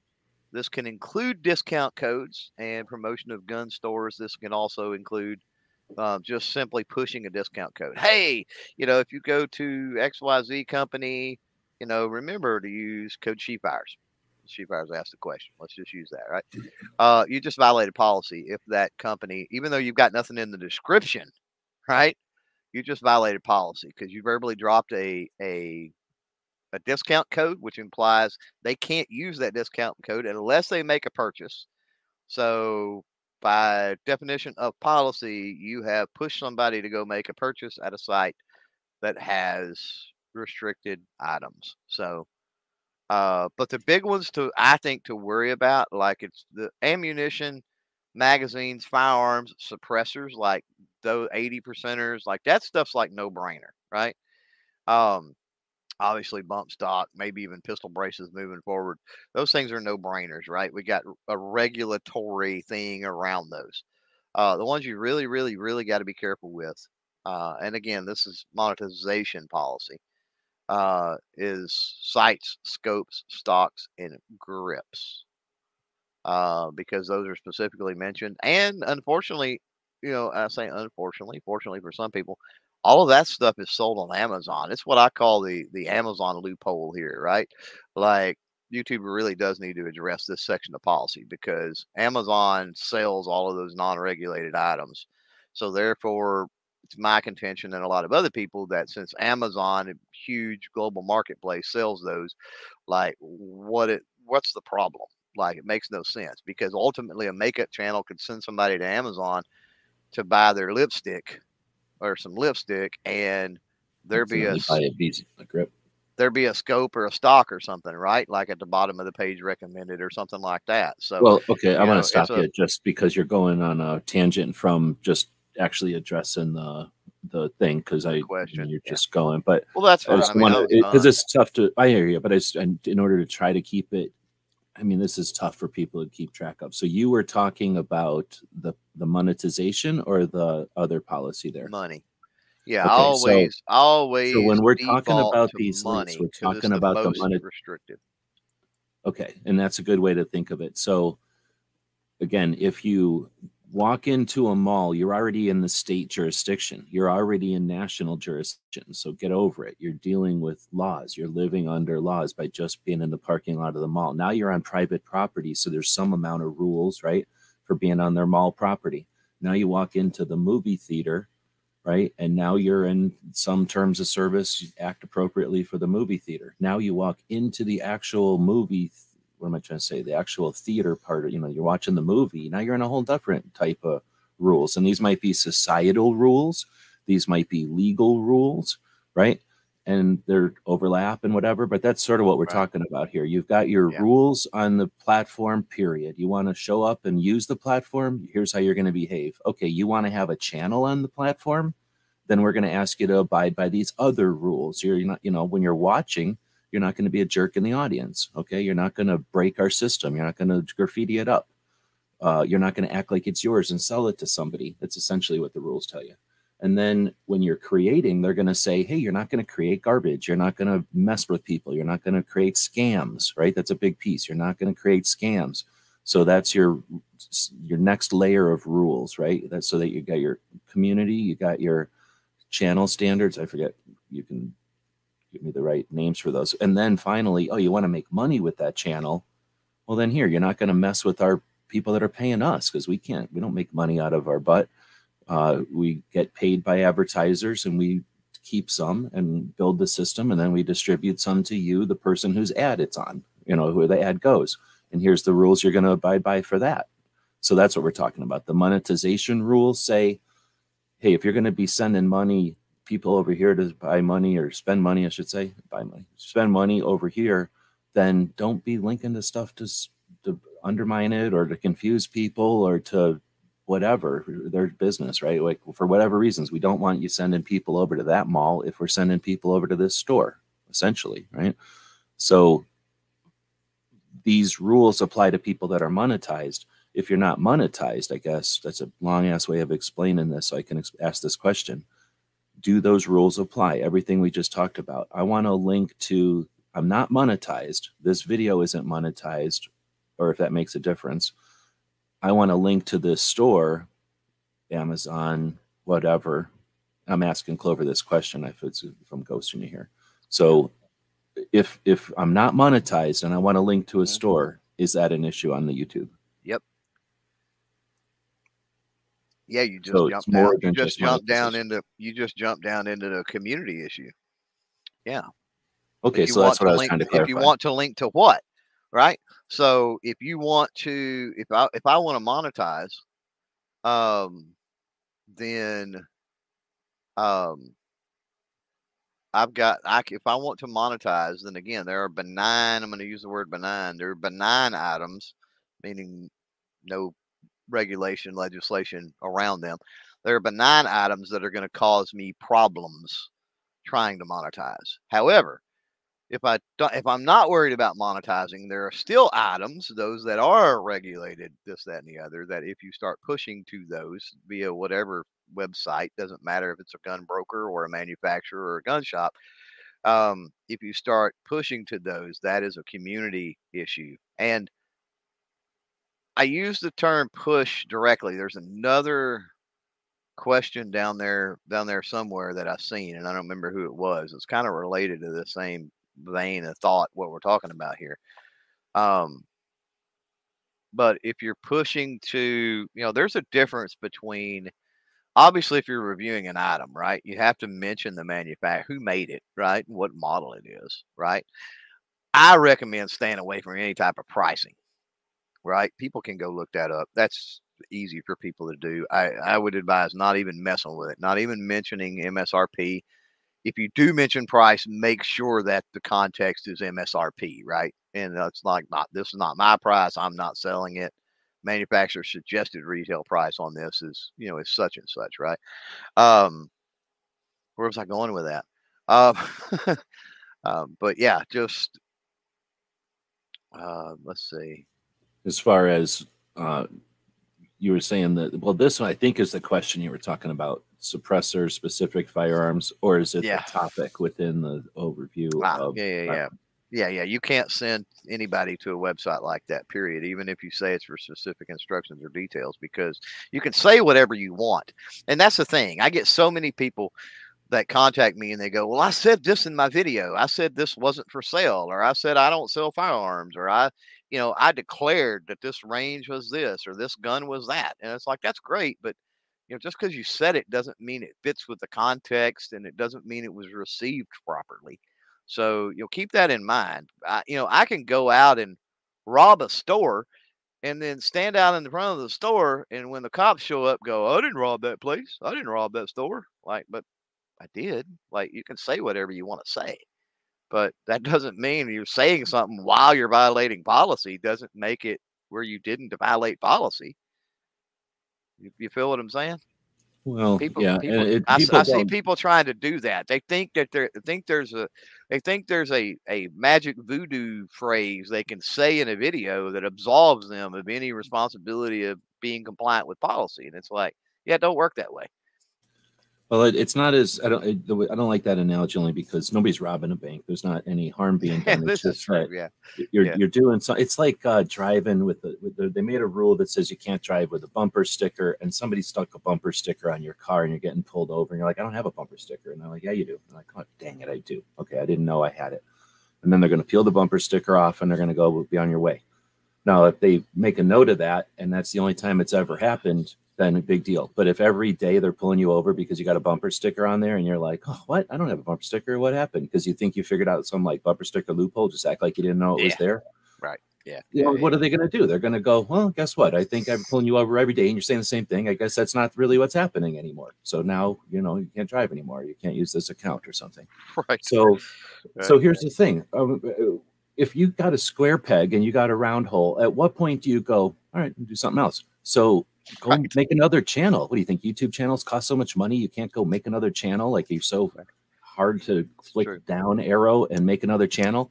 And now this, and how many people go, and maybe this is why people go, "Here's my channel for blah, blah, blah. And here's my channel for where I get all political. And here's Aww. my channel where I do something else. I talk about my flashlights and things." Yep. So to some extent, if you're really trying to succeed, Are you trying to succeed, or are you trying to prove some point about policy that you figured out a little glitch and you're going to make a big point? Oh. Now, if it's some legitimate glitch, then make your stand your ground and grind it in there. But otherwise, if you're having trouble with this, adapt, improvise, and overcome, and start another channel doing that thing over there and accomplish with two channels what you were attempting to do with one and having trouble with, or Just, maybe another platform. I'm gonna go ahead. Yeah. Well, I want to real quickly pick on the word succeed for a minute, because that is subjective.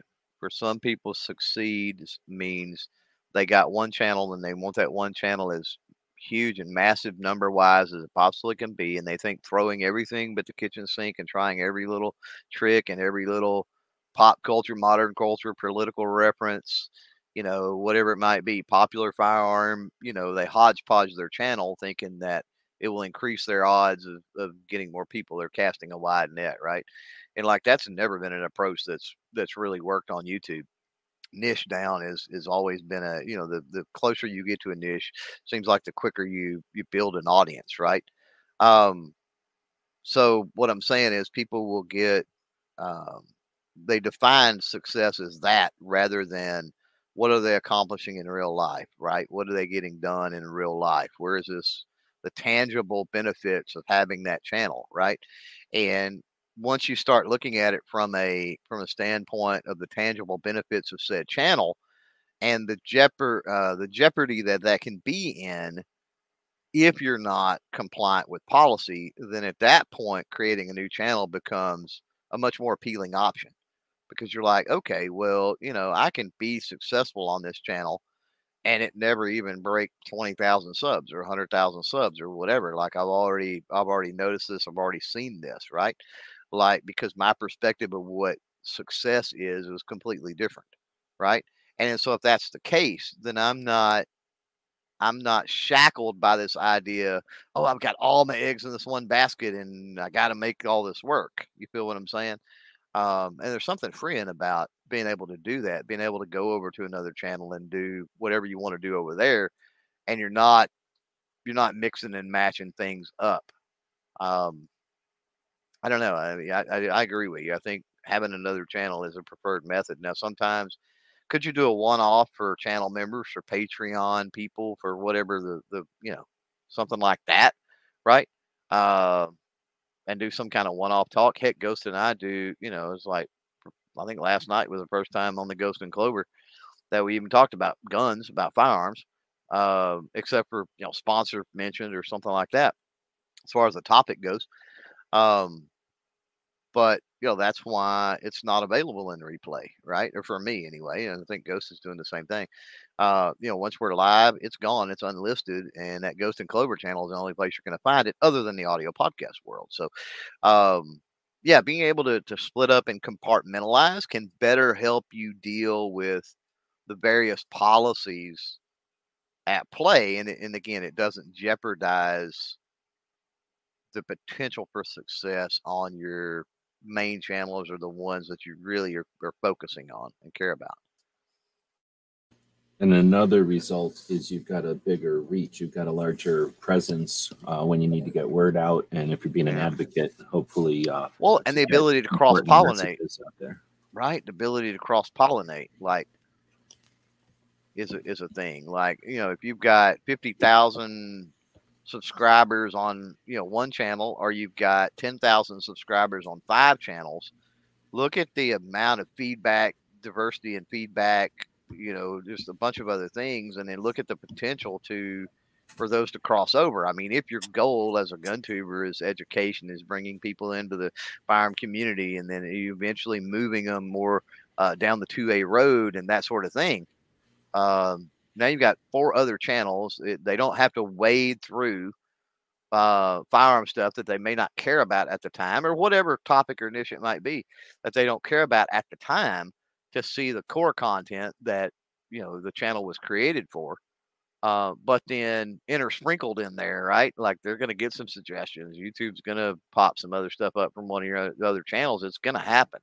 And then they go, oh yeah, I didn't know that the person here that, you know, crochets or whatever, you know, that I follow is into firearms, huh? That's interesting. I've considered, you know, buying my first firearm, and they click over, and you know, uh, it is a thing. It, it's, you know, it, it just are, makes it more uh, navigable. Uh, if you're monetizing a channel, are you allowed to talk about gun doilies, or is that an accessory that's gun doilies? I like it. It's awesome. All right. So uh, She Fires followed up with, thanks to you. So how do we direct our audience then to our affiliates like Amazon? Do we just mention our websites with those links? Like visit my website for more info? Uh, that's really the question. And appreciate everybody for sticking an hour and a half for the uh, the actual real question of the show. Uh, if we were good, I would re-edit this, and this would be like, you know, beginning of the show or whatever. Go ahead. Yeah. So how do you do it? Uh, how do you do it? It's going to depend on the affiliate link, whatever in question, because as we talked about, even Amazon is not a given thing.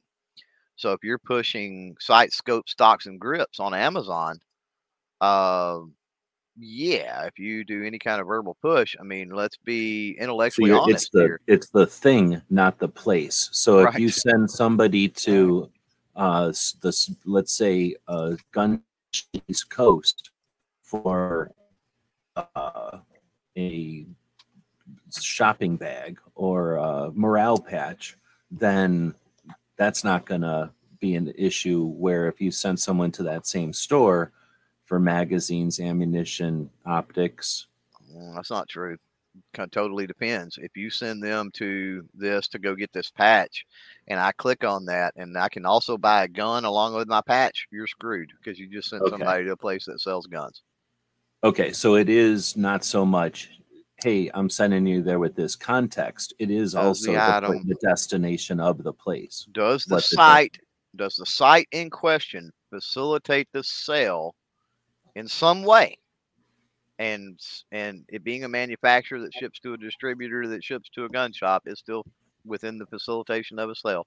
Right. Um, if it somehow facilitates the sale of a restricted item, and if we're talking monetization, again, that can be a regulated item or a non-regulated item in the in the context of specifically site scope, stocks, and grips, which are sold on Amazon.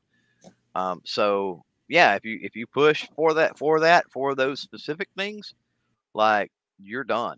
Now, if you if you send to Amazon for, I'm trying to think of something that's benign, a backpack, a a, a gun case, three D right? printer, a holster, uh, yeah, definitely three D printer, but I'm thinking more gun. Firearm related oh, okay, thing, okay, right? Okay. So yeah, let's yeah. say holster. Let's say you send about an M T M Case Guard uh, case that Ooh, holds something. Yeah, you know, yeah, or an M T M Case Guard table or something. Yeah, exactly.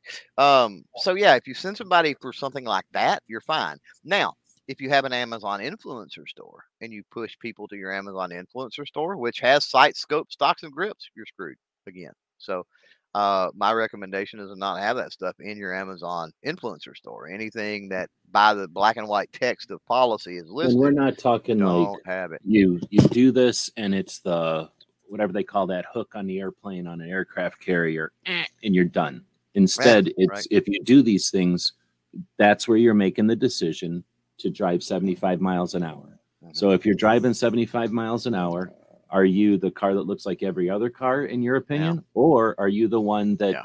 is flagged by whatever and is going about to get flagged? And right, is that what a better way to say this? Like, if yeah. you're doing these things, you're not going to necessarily They're... get yanked. But when...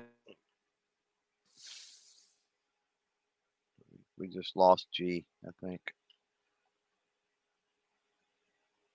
I think we lost. No, there you go. I heard you. I heard something. Yeah, yeah, you're roboting. I got the. I think the, I think the puppy messes with the internet intentionally. Like it's got to like move a cord or something every now and then. What I what I was was going to say, what I'll add. Well, I guess G's trying to figure things out here. Um, what I'll add to this is: are there ways to direct? I'm going to go more broad and abstract than Sheepires' question here. So.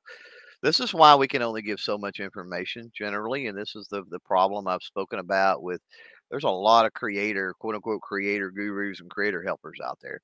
Um, and the problem is they, they have to generalize. They have to. Um, and you see it here with what we talk about, even that we have to generalize to a certain extent. So if you want a more personalized opinion, um, little more personalized direction, then that's going to require more than we, what we can, you know, unfortunately offer here. Right. Because we need to be able, I need to be able to follow up with a lot of questions, like specifically, what are you talking about? And specifically, you know, you know, what's going on with your channel and that sort of stuff. Right. Um, But I, I will give you a general way to deal with links is, is like I talked about earlier when we were talking about pushing off platform. So utilize your website to create a blog post that companions the video, and then you can push to the blog post. Now, that's a thirty thousand foot overview. It's much more nuanced than that. Um, if you push to a blog post and there's big ads on the sides that sell ammunition and other, you're screwed. Again, you're screwed. Um, But there are ways to embed and write those blog posts in a way that is not pushing people to something, but it allows a mechanism to be in place. Maybe is the correct way to is the correct way to say that. Um, and then you're not like saying, also and you're not saying. And you can say, hey, you know, if you want to know more about what we talked about today, uh, I've got a companion. Uh, I got a blog post. It's a great companion to this video on the website. Link below if you want to check out that blog post, right? Uh, you've said nothing about the affiliate. You've said nothing about you can go anywhere to buy anything. You've said nothing about any of those things, right? And so while that is not a one hundred percent safeguard, again, way too much nuance and, and specificity involved in that. Um, that's, again, a kind of a thirty thousand foot overview of, of a safe approach, and one that a lot of gun tubers and, and even big ones utilize, and they utilize very effectively. Um, it's also a good strategy because it allows you to have a Instagram post oh, that does the same, it, and then a Facebook that points to it. Also, well, now you're using like your we, platforms as as as anchors and as uh, mm-hmm. you know. Uh, well, and like we talked about website. with, and like we talked about with when we talked about websites, right? I mean, it's putting more content on your website. That's more things that search engines can look at and scan and scour for, and and whatever, um, and. You could even take to an extent. I know you, you know, you've been playing around with a lot of A I, and I have too. Um, and I played around with this. I mean, it is not that difficult to have A I to generate a blog post on a specific topic or specific product or whatever it might be. Um, because it doesn't have to be anything crazy. Um, you could get A I to generate that, that, blog post, and then a little bit of tweaking on your part, you know, five, ten minutes max. Uh, and you've got something up on the website. Now that's, you're going to have to be putting enough forethought into your videos, right? And a lot of people don't do this. You know, they may have an idea of the videos they need to get done, but they're giving no pre-thought, right? And they're not putting in laying groundwork for those videos beforehand. Uh, so that's a whole other strategy level of content creation. But if you're in that zone, then you're like, oh, okay, I got a video coming up on, well, I'm just looking at something here on the bench, my trigger weight gauge, right? Trigger pull gauge. Uh, I got a video coming up on this trigger pull gauge. Uh, hey, let me go write a blog post real quick, you know, or get A I to do it and then tweak it out. And then that way, when I make that video, I can then talk about that blog post, right? In that video. But it's the cart before the horse scenario. Like, once you make that video, you know, um, you could, if you're not going to make that video public right away, I guess you could mention the blog post and then go make it after the fact and put the link in and do all of that. But um, utilizing your own website and, and blog posts uh, and also email. Oh, my God. Um, the power of, of email list as well. But we're getting off on some on some tangents. But, yeah, there's some some general Uh, ideas on what can be done anyway, right, about specifically linking, and again asking us for a specific, even if you were able to offer a specific example, it would be a specific example to that scenario or that situation. Correct. So you know, the, the idea is to have uh, some general thirty thousand foot views and to, and totally open to specific to, stuff. To be, I mean, just get understand that it's a moving target and you're going to be adjusting yeah. things. None of this is set it and forget it. And if anybody tells you it's set it and forget it, they're either just, they're not paying attention or they're doing it wrong. Like they're not, you know, there's other ways they're, they're doing it a very right, an unorthodox way that may work, but it's also kind of Rumble. Anyway, um, getting into other ones, we'll do a little bit of a speed round here. I don't know what kind of time you got for today, but we're an hour still good for now. Okay, so Rumble. I appreciate everybody uh, joining us for these longer sessions, but uh, we're going to talk nerdy about content creation today. We're talking about YouTube, so it gets Clover even more amped up, and when you talk about terms of service, it's even more so. So, um, well, not now we're specifically YouTube. We talked a little bit about Discord, Facebook, so so it's not specific, but anyway. No, yeah, Rumble, Rumble, supplement. Your forte is on, um, but the, the YouTube side, but the Rumble. Okay, so M C says Rumble is too awkward to structure as a supplement to YouTube for users to follow along seamlessly. Most will right. find it as a dead end. So not just Rumble, pretty much everything to some extent is, um, but that doesn't make them not useful or not yeah. uh, effective or. And I'm not saying all of them are useful or effective either, but. Yeah, definitely. I, there's some issues with it. Now, that being said, it's the big, biggest and best of the things that aren't as YouTube yet. You know, there is value. Useful. There's value alone when we're talking any alternative platform. I don't like Rumble. I don't get many views over there. I never have. I don't understand. I know that the infrastructure, the technology, the manpower, I mean, compared to something like YouTube, I mean, it's non-existent as far as Rumble is concerned. Um, and so that's why it's... I don't know, clunky may be the word as far as a platform. Now, there are big creators, and it's because they're huge creators with millions of, you know, comparable millions of YouTube subscribers, right, that have made switches to Rumble and done really, really well. But, I mean, when you've got millions of YouTube subscribers and you go to Rumble and you're pulling, you know, one hundred thousand, you know what I mean? That's still a loss, even though that's good and and. Smaller creators like a lot of us would go, oh man, I'd die to have a hundred views or a hundred, uh, whatever, hundred thousand on Rumble. Yeah, wouldn't we all? But you're talking about huge channels, right? Huge creators being able to do that. The smaller ones, eh, not so much. Um, the value uh, in alternative platforms in general is the backup capability. I think. I mean, you've you've obviously got a presence on other platforms. I highly suggest di diversity of presence, if nothing else. Uh, but you really need a backup source for your content, and not because YouTube is going to delete all gun channels or anything crazy like that. But in the event that something happens to your channel, something happens with a video, get, getting taken down, you know, something like that, you've got a, a place to point. That way, those who are trying to help you, right, rectify that situation can go and see that. Because, again, if you're talking about, you know, um, getting with me and trying to get me to help you, I mean, it, it's really important that I'm able to, to go through that video and parse it and, and look at it. Before I start trying to escalate something, right? Um, YouTube, you know, you contact YouTube support and all of that. They can see it. They can still pull it up. Like nothing gets deleted from YouTube permanently. Um, it, it doesn't happen. Um, keep that in mind too, because a lot of people will get a, they'll have an issue and then they'll go in and they'll edit their description, or maybe they, it's a monetization thing, and they'll go in and they'll edit their description or whatever, and like, or they'll edit it after the fact. I've seen people do that. Like YouTube knows, like they've got like a time capsule thing, and they can see every little bit of tweak and text that's been, you know, in text or whatever that's been done on your channel since the existence of your channel.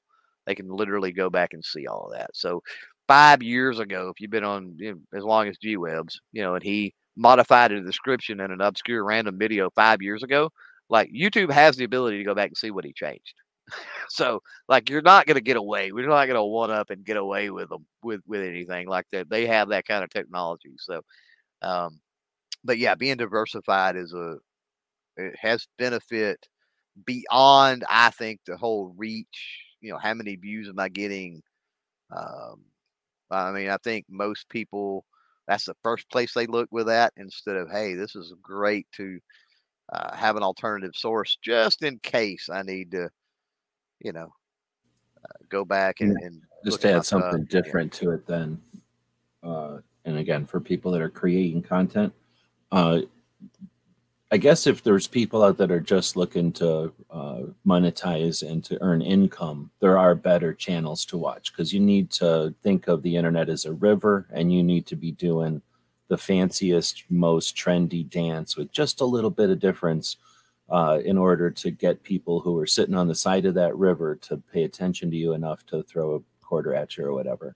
That's a different strategy than what we're talking about here. I'm, I'm addressing my comments to people who are creating channels for their own fun, for their own enjoyment, or to uh, have some uh, contribution to the Second Amendment culture online, or to share our community in some way, or even best yet, ideally, and hopefully, and, and being a Second Amendment activist. So for those folks, we're, we're in it for different motivations, right?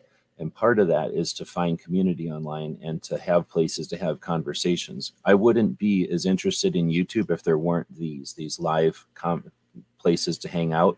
If this was only on Facebook, I'd have my tail between my legs and I'd be over on Facebook having these conversations, because this is the most effective internet I've experienced since I've been on the internet ever, is these live conversations that are broadcast live with interactivity. Like right now we have M C's comment that he wrote a while ago, but I have a timestamp and I know that he wrote that over an hour and twenty minutes ago in a comment.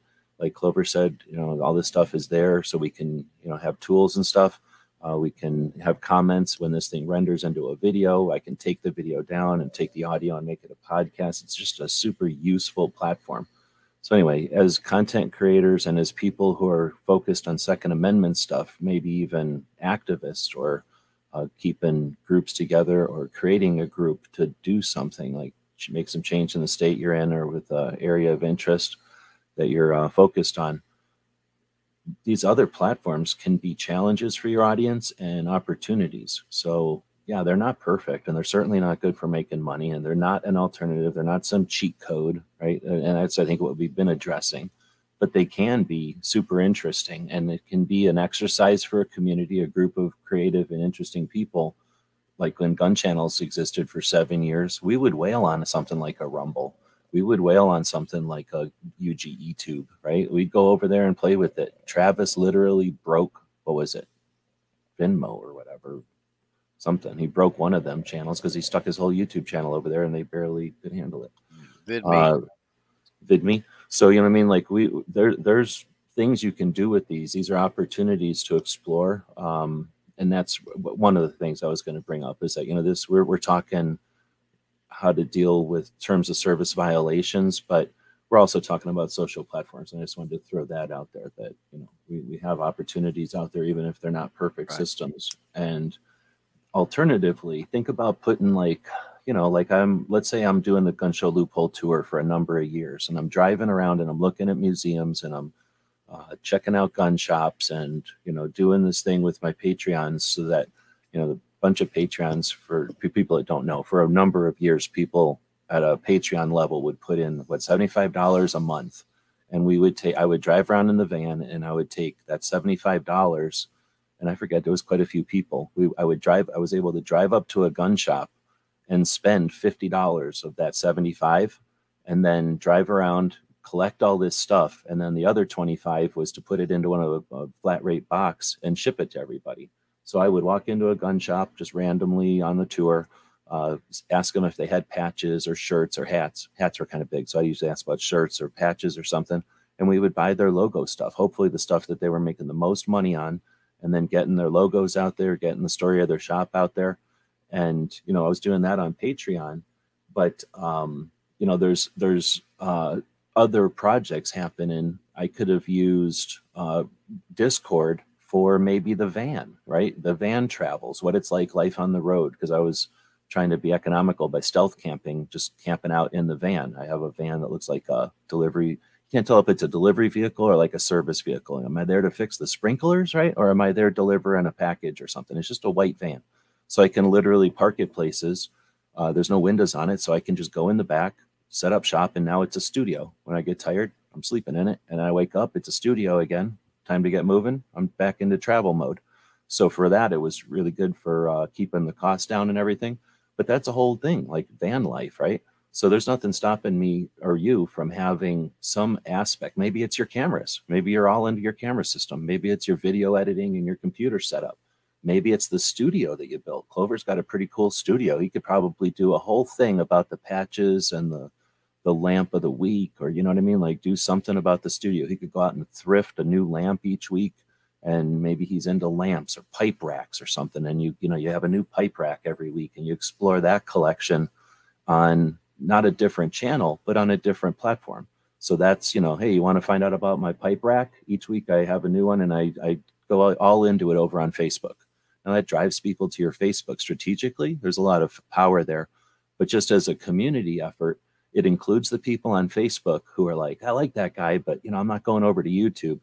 But I follow his pipe part over on here on, you know, I keep up with what he's doing because he's got the pipe stuff over here. Anyway, I'm just throwing that out there. Be creative with these platforms. And yeah, we're analyzing them as monetarily, I think, a little bit here, and maybe terms of service, like if they're a strategy or not. But there's some other strategies and deeper ways to play these platforms and to have fun with the internet. It is an interactive yeah. media. Well, and keep this in mind, too, just real quick. I know we got to move on. We got a lot of stuff to, to questions or whatever, but keep this in mind, too. We were talking about diversifying, you know, creating a new channel or whatever. So keep this in mind, too, that when we're talking about revenue, uh, and especially since Sheepire brought it up earlier, we were talking about affiliate links. Okay, once you have the ability to do affiliate links, you can do much, much, much more than just firearm-related affiliate links. So maybe having that pipe channel or that lamp channel or that whatever, right? It opens up the ability for you to drop those links without any kind of, you don't have to worry about dropping a link to a freaking lamp. I mean, look, come on, right? So having these other projects, other channels on other platforms and doing various things can open up streams of revenue. So don't be, don't be narrow-minded just because you are a quote-unquote gun tuber. Don't be narrow-minded that you can't pursue other things. I've got the card channel, for example, uh, C A R D, card channel. Um, and I use affiliate links for stuff related to, to that project, right? Um, you know, I use uh, tech-related affiliate links and stuff on the GunTuber Academy with the stuff I do there. So, um, yeah, just saying that that is an option. So Ehonda's out there, and cool. He's got a great point saying that he dual streams, to, and you can, that's the thing. We're using StreamYard, which is software that you can use for free, or you can pay twenty-five bucks a month. It's not inexpensive, but it's there's worse things out there. Uh, but anyway, it's a service that you pay for. It allows us this room, and I can click Honda's uh, thing up here. I can star it and put it in a little folder and stuff. So it's got some pretty useful tools here. But it also allows us to stream. So right now we're streaming to the Gun Website's YouTube channel, the GunTuber Academy YouTube channel, and the Daily Gun Show YouTube channel. But I could just as easily have put in like a Twitter, a, a LinkedIn, yep. any three, and one of the three can be Rumble. And I don't think about it because it's a little bit more complicated and I'm super lazy. But what Honda does is he streams, dual streams, instead of to two YouTube channels, one YouTube channel and his Rumble channel. And then he can end his YouTube portion. And I could probably, I never thought about it, but I can turn these streams off. So that's kind of interesting. And that's a way to have, actually for Patreon and stuff, that's an interesting way to, to play with this. I'm gonna start doing it, I think. So have your presentation part of the show, let's say, maybe fifteen minutes even on your YouTube channel. And now it creates an effective YouTube video. And then go ruin, ruin Rumble. Who cares about Rumble? But what kills a YouTube channel is these seven hour videos that, you know, people watch four seconds of, and just your, your view time goes to nothing. And, you know, that metric yeah. is wailed it's on. True. So, wow, that's a really super strong strategy there. But for him, it allows him to then do the, finish his comment. I've been dual streaming on YouTube and Rumble, and I've been ending my show on YouTube and doing the spicy content on Rumble that would get me a strike on YouTube. And he's had a little experience. He does more of the political and the conspiracy, and he'll play around or screw around, and then they'll get him. Uh, we haven't really talked about too much. Honda has to deal with this way more than I have to, and I don't know about Clover's much. I don't follow your stuff enough to know if you're dealing with this. I know you have in the past, but you create something on YouTube, and your comments are yours. guess what? They're a part of your video. So the comments are happening. So you're sitting there talking about X, Y, Z, and your comments are spinning off about blah, blah, blah. Mm-hmm. Well, now your video is about X, Y, Z and blah, blah, blah, right? And if you post a video and you just ignore your YouTube channel and a bunch of com people hang out in your comments of some video about X, Y, Z again, and now they're talking about blah, blah, blah, and YouTube doesn't like all that, but you're not paying attention to it, and it just keeps, let's say, festering over there. You know, they're just using your thing to have some weird blah, blah party. Well, guess what? You're either fostering it or whatever. So YouTube wants you to delete that or do something. I imagine, like you said, like Clover said, they watch everything you're doing. So if you're over there monitoring and you just miss it, that's one thing. But if you're just allowing a place to, to get gross, well, they're either going to do something. They're either going to start deleting them or you, right? Or both. Yeah. So, um, yeah. So that's interesting. Uh, well, you can't so, allow your, you can't allow the audience to dictate or distort the context of the video, right? Like that's, oh, that's awesome. Yeah. And so they're like, like a trailer that's following along, and it's, if it's yeah. the same thing as you're doing, no big deal. But as soon as they start doing other things, then you're dragging all that other stuff behind you. Mm-hmm. Yeah. Okay. So and anyway, that can happen. And that, that can happen has, even, even without any nefarious or malicious activity. That can happen. I can't tell you. The no, exactly. And that's what I was saying. The videos I've got where the vast majority of the comments are sparked because people didn't get the point of the video. Like I didn't do a good job with context, or I didn't do a good job conveying the message or what I was talking about. Oh, okay. Um, you know, I kind of take responsibility to an extent for some of that. Um, but the comments, you, you go through and you look at the comments, and that it frames the video when you start reading those in a whole different light. And it's like, well, this isn't right, 'cause this is not what I meant, you know? I wasn't like, thinking so much like it was that. Supposed to be. So you that, know, that's another element. Of it. Yeah, yeah. I was thinking more of like if Honda's in there going live and he's got eight people in there and they're just, you know, it's in the evening and they're BSing and it's more of a conversation than uh, yeah. you know, paying attention. And now the comments go spurring off into blah blah blah, right? And you don't even realize or whatever, and it ends or it keeps going or whatever. Right? You're just not paying attention. That's the kind of stuff that Honda's going to have to deal with more because he's dealing with politics and edgy topics and conspiracy stuff. So he's talking about this, it's adjacent to that, and somebody decides to start ranting about this or that, and then there's a fight, and then, you know, so he's got to worry about like just some weird stuff in the comments that typically if you're just yeah. doing normal stuff, then you're not dealing with that. Sort of like on the highway. If you're driving the highway during rush hour, well, expect to not get going very far, you know, because everybody's going to be out there. If you're going on the highway during the day between rush hours, well, you're probably pretty effective. If you go on the highway at two A M, it's probably going to be some drunks out there. You might be just delivering something or getting your thing done, or that's the time when you're off work or whatever. You got a reason to be there, and it's, you know, a nice old clear highway. But I realize there's a lot of drunks out there too, coming home from the bars drunk. So that's just a factor. So when you're over there talking about politics, be prepared for some crazy person who'll come flying into your comments and distract and lay down a bunch of weird words. So anyway, so that's what I guess I'm getting at, is that that does give Honda a way to take those conversations that might be too risque for whatever's happening on YouTube and uh, take them to a platform that isn't so in thing. And then he followed up with, he's getting more views on Rumble. And that's where I was going to say, especially for his topics, talking about news of the day, politics, Uh, reaction to stuff that's happening, uh, events and stuff. Those are the people that got the, the, those topics are of some of the channels that were huge and got kicked off of YouTube for whatever violation or conflict or whatever. And then they went to these alternative platforms and are the anchor locations there. You know, they're the Walmart and all the other channels that are going to do something similar to a Walmart are going to do great. But if you're next to the Walmart and you're the, I don't know, the, the carpet shampoo bulk supplier, like, okay, some people might need bulk carpet shampoo, but most people are not looking for you. You might as well do, you know, go get a location in the industrial area. But if you're the pizza place, have lunch here, leave your kids here and play video games while you go into Walmart and shop, you know, that, right. that, place, that place might have a real good job over there. Right. So when right. Honda's over there uh, putting his content down next to those giant channels, they've already got those audiences over there. Now, that's why I'm, I'm not making an excuse, but I think that's a reason why Honda's probably conducive or like going along with the people that are over oh, yeah. at Rumble.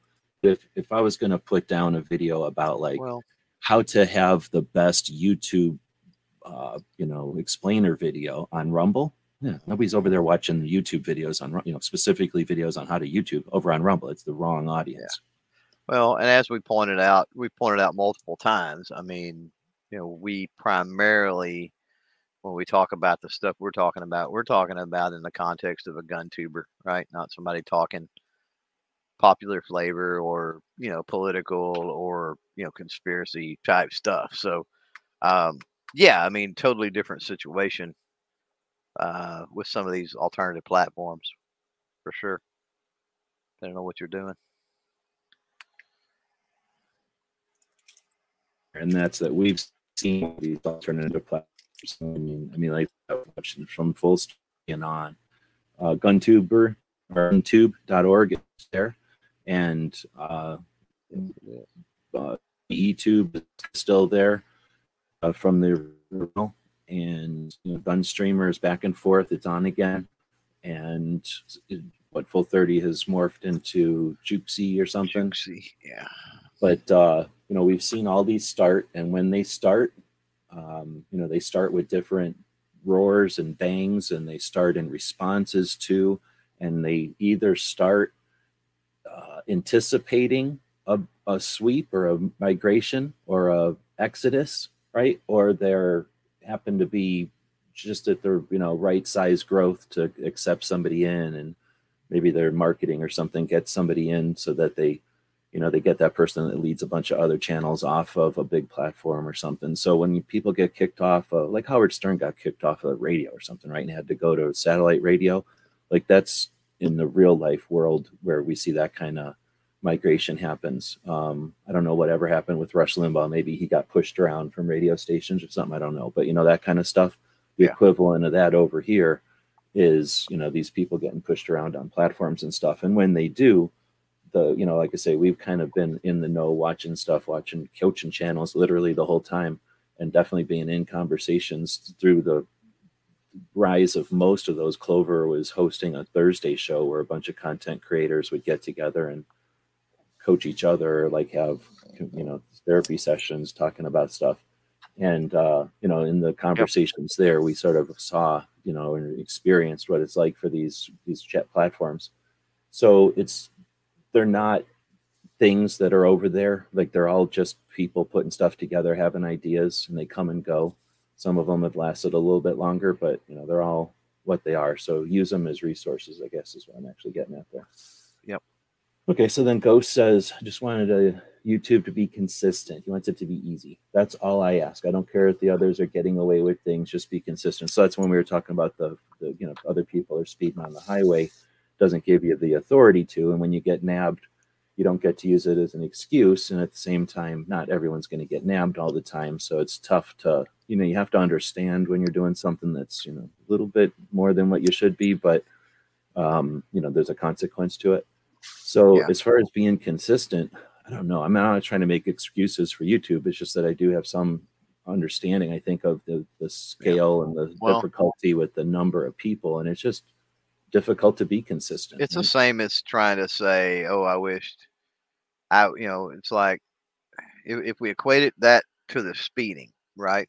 Let's, let's give another context because he elaborates. He said, I'm talking about how they enforce different things on my videos. So I don't care what happens uh, to other channels to an extent, uh, just do the same thing on my videos. So um, that's like saying every single time that I speed, I need to get pulled over.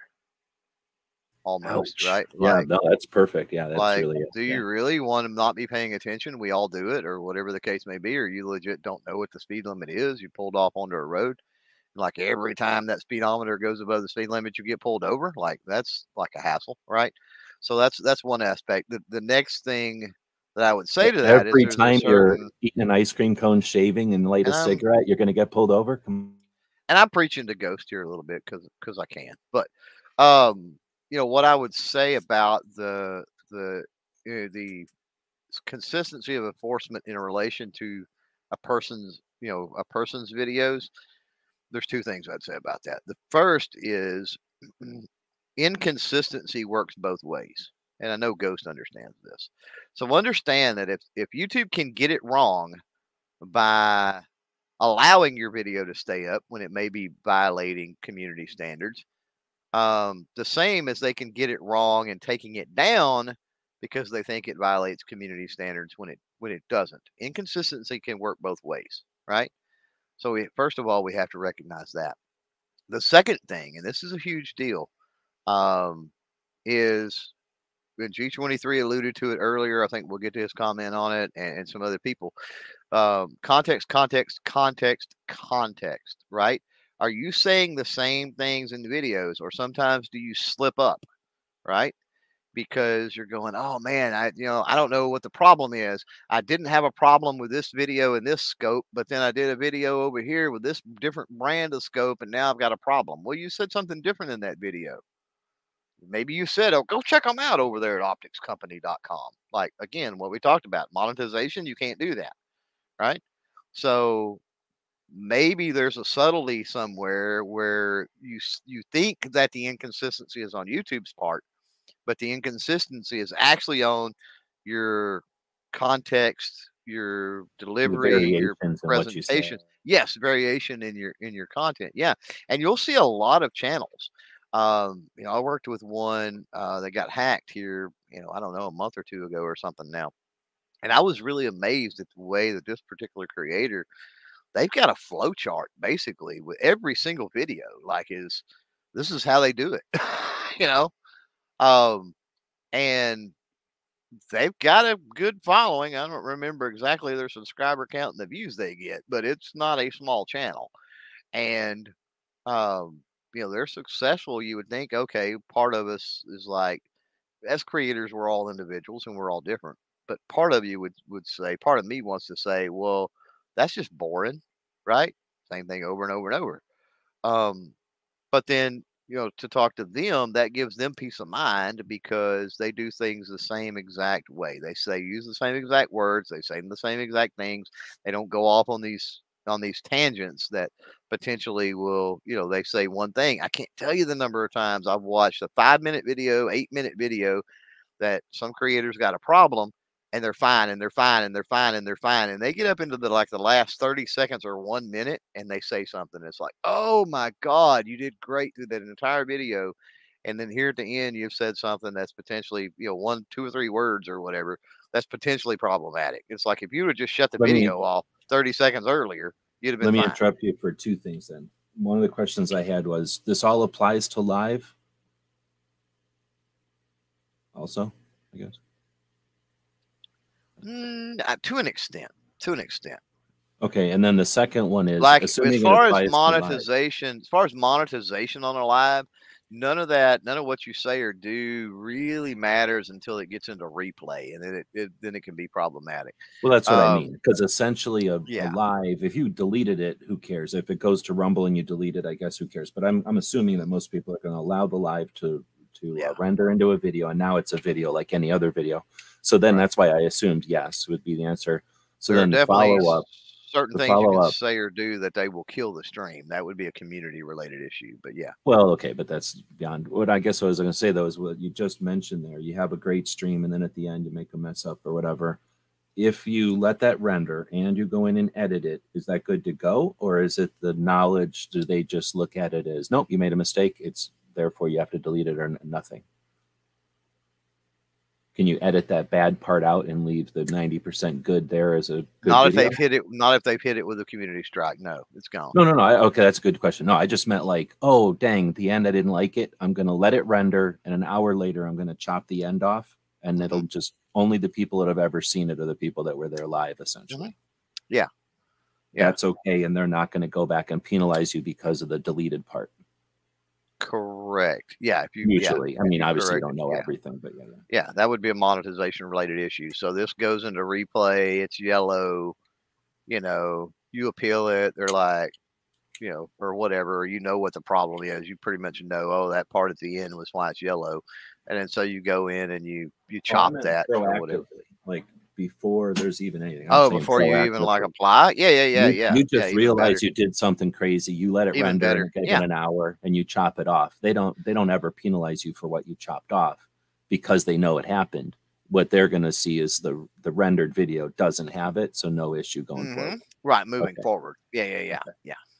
Yeah. Okay, so then uh, appreciate that we cut you off there. So no, you're fine. G twenty-three is saying, can you clarify what you should do or say when cleaning or doing a cleaning video or an inspection yeah. video, and what you can do on camera with modifications? And I thanks imagine for, this is what you were just referencing a minute ago, right?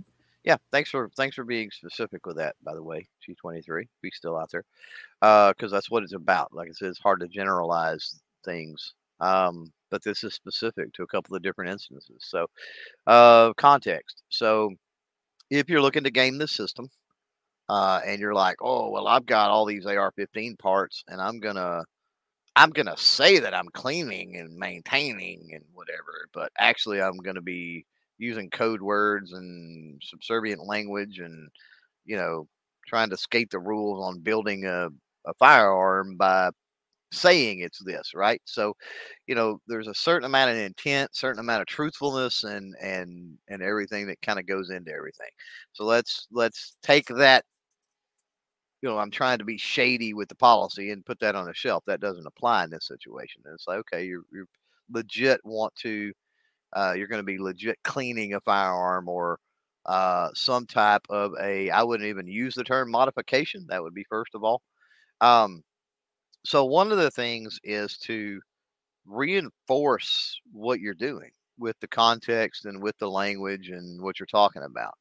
So today we've got this particular firearm and, you know, we're going to show you, you know, how to field strip this thing down, uh, you know, and clean it up, you know, and why would you want to do that? Well, you know, cleaning and maintenance is a very important part of firearm ownership.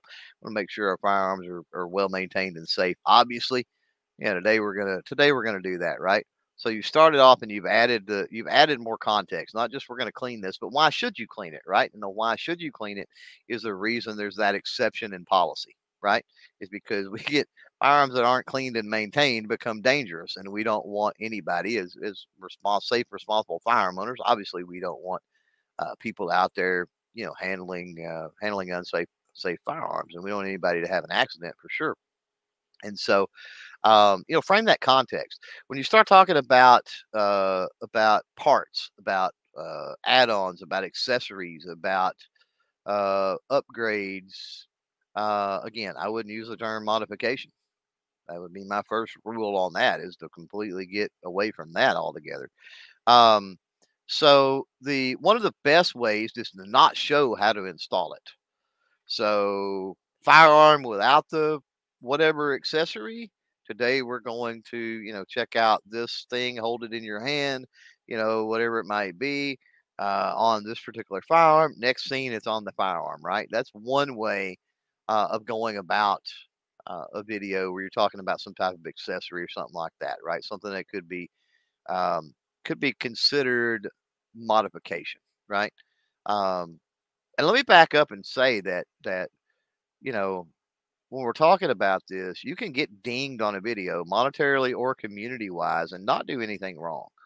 So even though you put things within context, even though, you know, it's not it's not problematic for whatever reason, the A I picks up on it, the human reviewer picks up on the same thing, you know, and then you've got to try to go through the recourse avenues and, and deal with that, right? It's possible. Um, but the next thing I would see is anytime you're talking about an accessory, right, or an upgrade or something like that, again, stay away from modification. Um, I would caveat that. I do, and I would suggest you caveat that by pointing out, because policy says this. Uh, you know, policy talks about how we read it earlier, um, about how um, a part enhances the functionality. Right. Um, that's a, that's an issue, right? That's like a descriptor. So like, as long as it, a, a, a part or an accessory doesn't change the, like the factory function. So if I put a, a red dot on, for example, um, that it's still a semi-automatic, whatever caliber or a bolt action or a whatever it is, right? Like that hasn't changed. Like it still operates the same way it did from the factory. It still operates that way. So, you know, I try to use language to that extent that says, hey, today we're going to take a look at this. We're going to put this on and try it out. Now, keep in mind that, you know, this doesn't affect the way that this machine works, right? It's still, you know, this caliber. It's still one trigger pull, one shot, blah, blah, blah. However you want to word that, right? Uh, you've got to, and I think that's important. It's too, like a disclaimer. Kind of, but you want to verbally say it. I see people that put things on the screen, and it's like, just stop with putting things on the screen. Like, people don't read that. Well, boilerplate, like it's it's yeah. Consider that part of your template, right? Like you're yeah, you need to weave it. You want to have this included. Yeah, there's a difference between I'm going to just put up a splash screen image with some text, or if you've got some kind of boilerplate pre-roll thing you did. Um, it's better to integrate your your explanation, your context, all of that stuff, your caveat. It's, it's better to integrate that into the video itself naturally. Um, I guess is what I'm saying. So the way everybody approaches that is going to be a little bit different. Better, uh, necessary, rule of thumb, like uh, pretty, uh, what's the word, like uh, mandatory strategy. You know, where do you, where does it fall on the spectrum? As far as being able to provide that context and the caveat and everything? I mean, you're, I'm, I'm saying, I just want to put it in context. Like, it's maybe not like you have to do it, but if you're not doing it, you're risking something. Like, I'd consider. Oh, I would say, I would, I would almost say it's mandatory. And, and well, because it's, it's, there's multiple levels.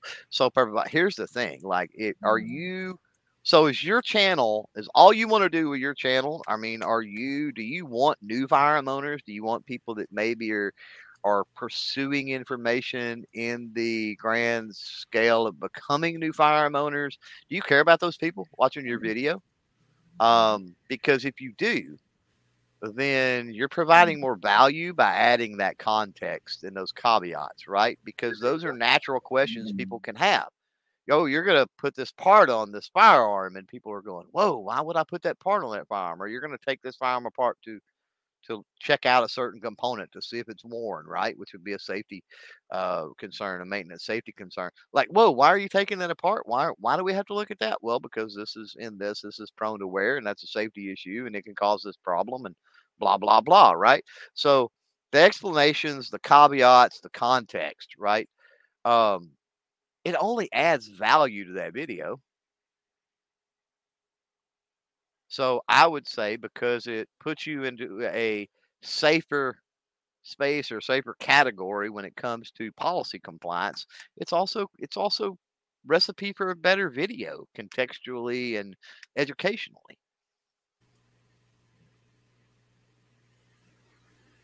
Right on. I dig that last part a lot. So I was gonna, I'll interrupt you all the time, but I put in here so that it didn't interrupt you earlier. Um, what it sounds like you're doing there is very similar to when you're educating the A I. It's my best friend's in A I, so I know all about this now. You uh, need to educate the thing. You have to train it. So in this case, the machine is the infrastructure of whatever it is, like the, uh, the uh, review process, and then the manual review and the evaluation, and then the meetings that have. Imagine the system. It really doesn't matter what the system is, because nobody knows what it is, but you can imagine when you have a giant system uh, that you're letting people post videos to, and you create some rule for it. You're going to have some people that enforce those rules, and they're going to get some kind of system.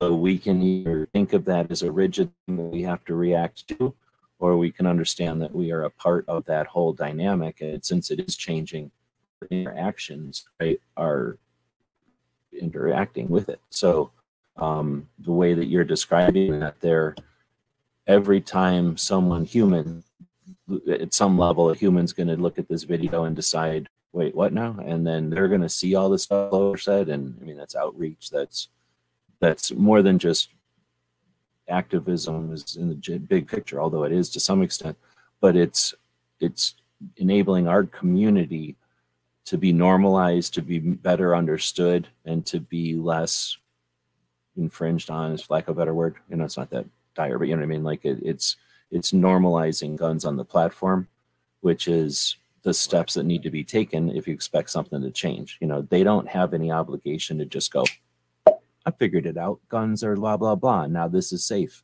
We have to explain that to them. And the way you explain that to them is the stuff that Clover just mentioned there. at least I wanted to add that angle yeah. to it, that we're essentially educating their system months from now, years from now, once they've figured out what gun safety with guns is, because the only message they're getting from the media is safety is without guns, right? Once they understand that there's safety with guns and that that's necessary and integral, then they're more comfortable yeah. as humans and can go, oh, well, now I see where I'm being misled by these others who suggest that I bet yeah. I'm not capable and I should be ignorant. That's actually going to be offensive to most people. Okay, I'll shut up. I'm not trying to be an activist, but it happens. Yeah. No, I got you. All right. It's valuable. Um, valuable. It's valuable. Just leave it. So uh, thanks for the questions on that one. Uh, so we can't ask, answer you specifically, but we, you gave us a chance to, to riff there. So specific questions about suppressors uh, from M C. We kind of addressed that one and another one, I think. So Christopher had said, uh, what about saying if you want to see the full video, check out Discord, and then have a Rumble link in the Discord. So as far as the specific that. this and that and the other, um, it, you can fill in the blank. What about jumping to Instagram and then saying to go to this? So is it the two steps, or is it the the fact that you're motivating them to just to the verbiage to, to go yeah. around policy? Hey, you want to go around policy? Then this is yep. the way to go. Right. Verbiage and motivation or whatever. Right. Motive. So it's not so verbiage much the steps. Motive. It's the way that you yes, give exactly. people the incentive. Well, to take here's step. the thing. So, so I can go over to your grandmother's house and I can beat on the door and I can say, you know, and she, you know, call her all kinds of names in the book and demand that she gives me the apple pie recipe. If it's not, I'm going to kick her in her old stomach and go pillage through her cabinet and get it anyway, because I'm getting it regardless. It's my way or the highway, blah, blah, blah, just be hateful, right? Or I can go over your grand and, and that's going to be problematic on multiple levels, right? Assault, battery, burglary. It's going to piss G-Webs off because his friend went over and harassed his grandmother. Or I can go over there and I can politely knock on the door and she answers and I can be polite and I can tell her how much I, I really enjoy the apple pie and I would be honored if she'd be willing to, you know, let me have that recipe. I would love to try to, you know, make it myself and, you know, and maybe come in and sit down and have some lemonade and, and talk about the recipe even, and everything's cordial and civil, right? Like, both of those would would potentially accomplish the goal of getting the apple pie recipe, right? But which one is which one is the best route to go, right? And so, like, look at it in, in that perspective. Like, can I say this in a in a better way? Can I say this in a less suspect way? Can I say this in a way that's that's more low key, right? That sort of thing. And that's why I said, you know, when you're talking about whether you're pushing somebody to a different platform or you're pushing somebody to a blog post on your website, which is what I highly recommend, then, you know, do it as a companion. Like, hey, you know, if you want to, you know, if you want to learn more about this, because we see this all the time. I watch a lot of sci uh, science related, space related stuff. And there's Curiosity Stream. There's quite a few different services in the educational sector. And they're constantly pushing to their stuff over there to learn more, right? Because over there, it's not a five-minute video. It's a two-hour video, right? So it's like, hey, if you were interested in this and you, you know, and you want to learn more about this or whatever, you know, it's the same as them saying, hey, go check out our, you know, uh, presentation Uh, on this topic over on Curiosity Stream. You could say the same thing, like, hey, if you and if you want to know more about this product and, and what we did with it or worked with or what we did, then um, yeah, I'll have a link below to my blog post. Go check that out, and it'll give you, you know, a lot more in-depth information. Blah blah blah blah blah. Right? So there's there's nothing wrong with that. You just have to, like I said, mind how you say things.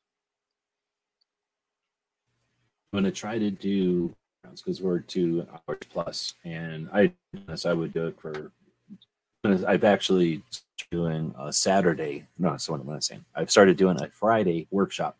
So in order to stack my uh, tasks, uh, I'm going to start putting together my Friday uh, weekly wrap-up. I'm going to start putting that together on Fridays in a workshop. So if somebody wants to come in and chat about these kind of nerdy topics, I'll be doing a task anyway, so I'm making us another time during the week so that uh, we can get more into this stuff. So in order that we don't go too long, let's just try to do speed rounds so that we're not blowing off all these questions, because I still have eight of them in here and they're decent. These could all be questions for yeah. a future show, topic for a future show. Yeah. Let us know.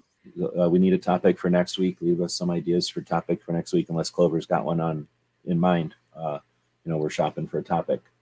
So first question, M C said, right, Ghost, but sending off my channel to another channel, would that be a matter of context? Uh, try, not trying to sell, but just inform. Not sure if I'm reading that right, but uh, speed answer.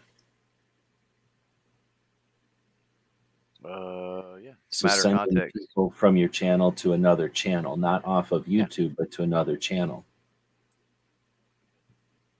I think that's a great idea. Have more than one channel. Uh, next, yeah. Slab Lab. What is the best platform, social media, to post firearm content in? Would Telegram be a better alternative? I know nothing about Telegram. They Telegram zero. is more peer-to-peer. So think of like a, a, a, a texting or a messaging on steroids. It gives you no. the opportunity to do some some text message, or what's the group, group yeah. texting essentially. But uh, it's very good for secure and for getting information out there. It's a good skill to have for a group, and it's a good contact medium. But no, not for reaching reach. new people, right? yeah reach and, and not for backup. The... it's actually a pretty annoying plat, uh, tool. You want to turn off the auto save. Telegram will save every image you, somebody sends you, and that can be spammy. Go ahead.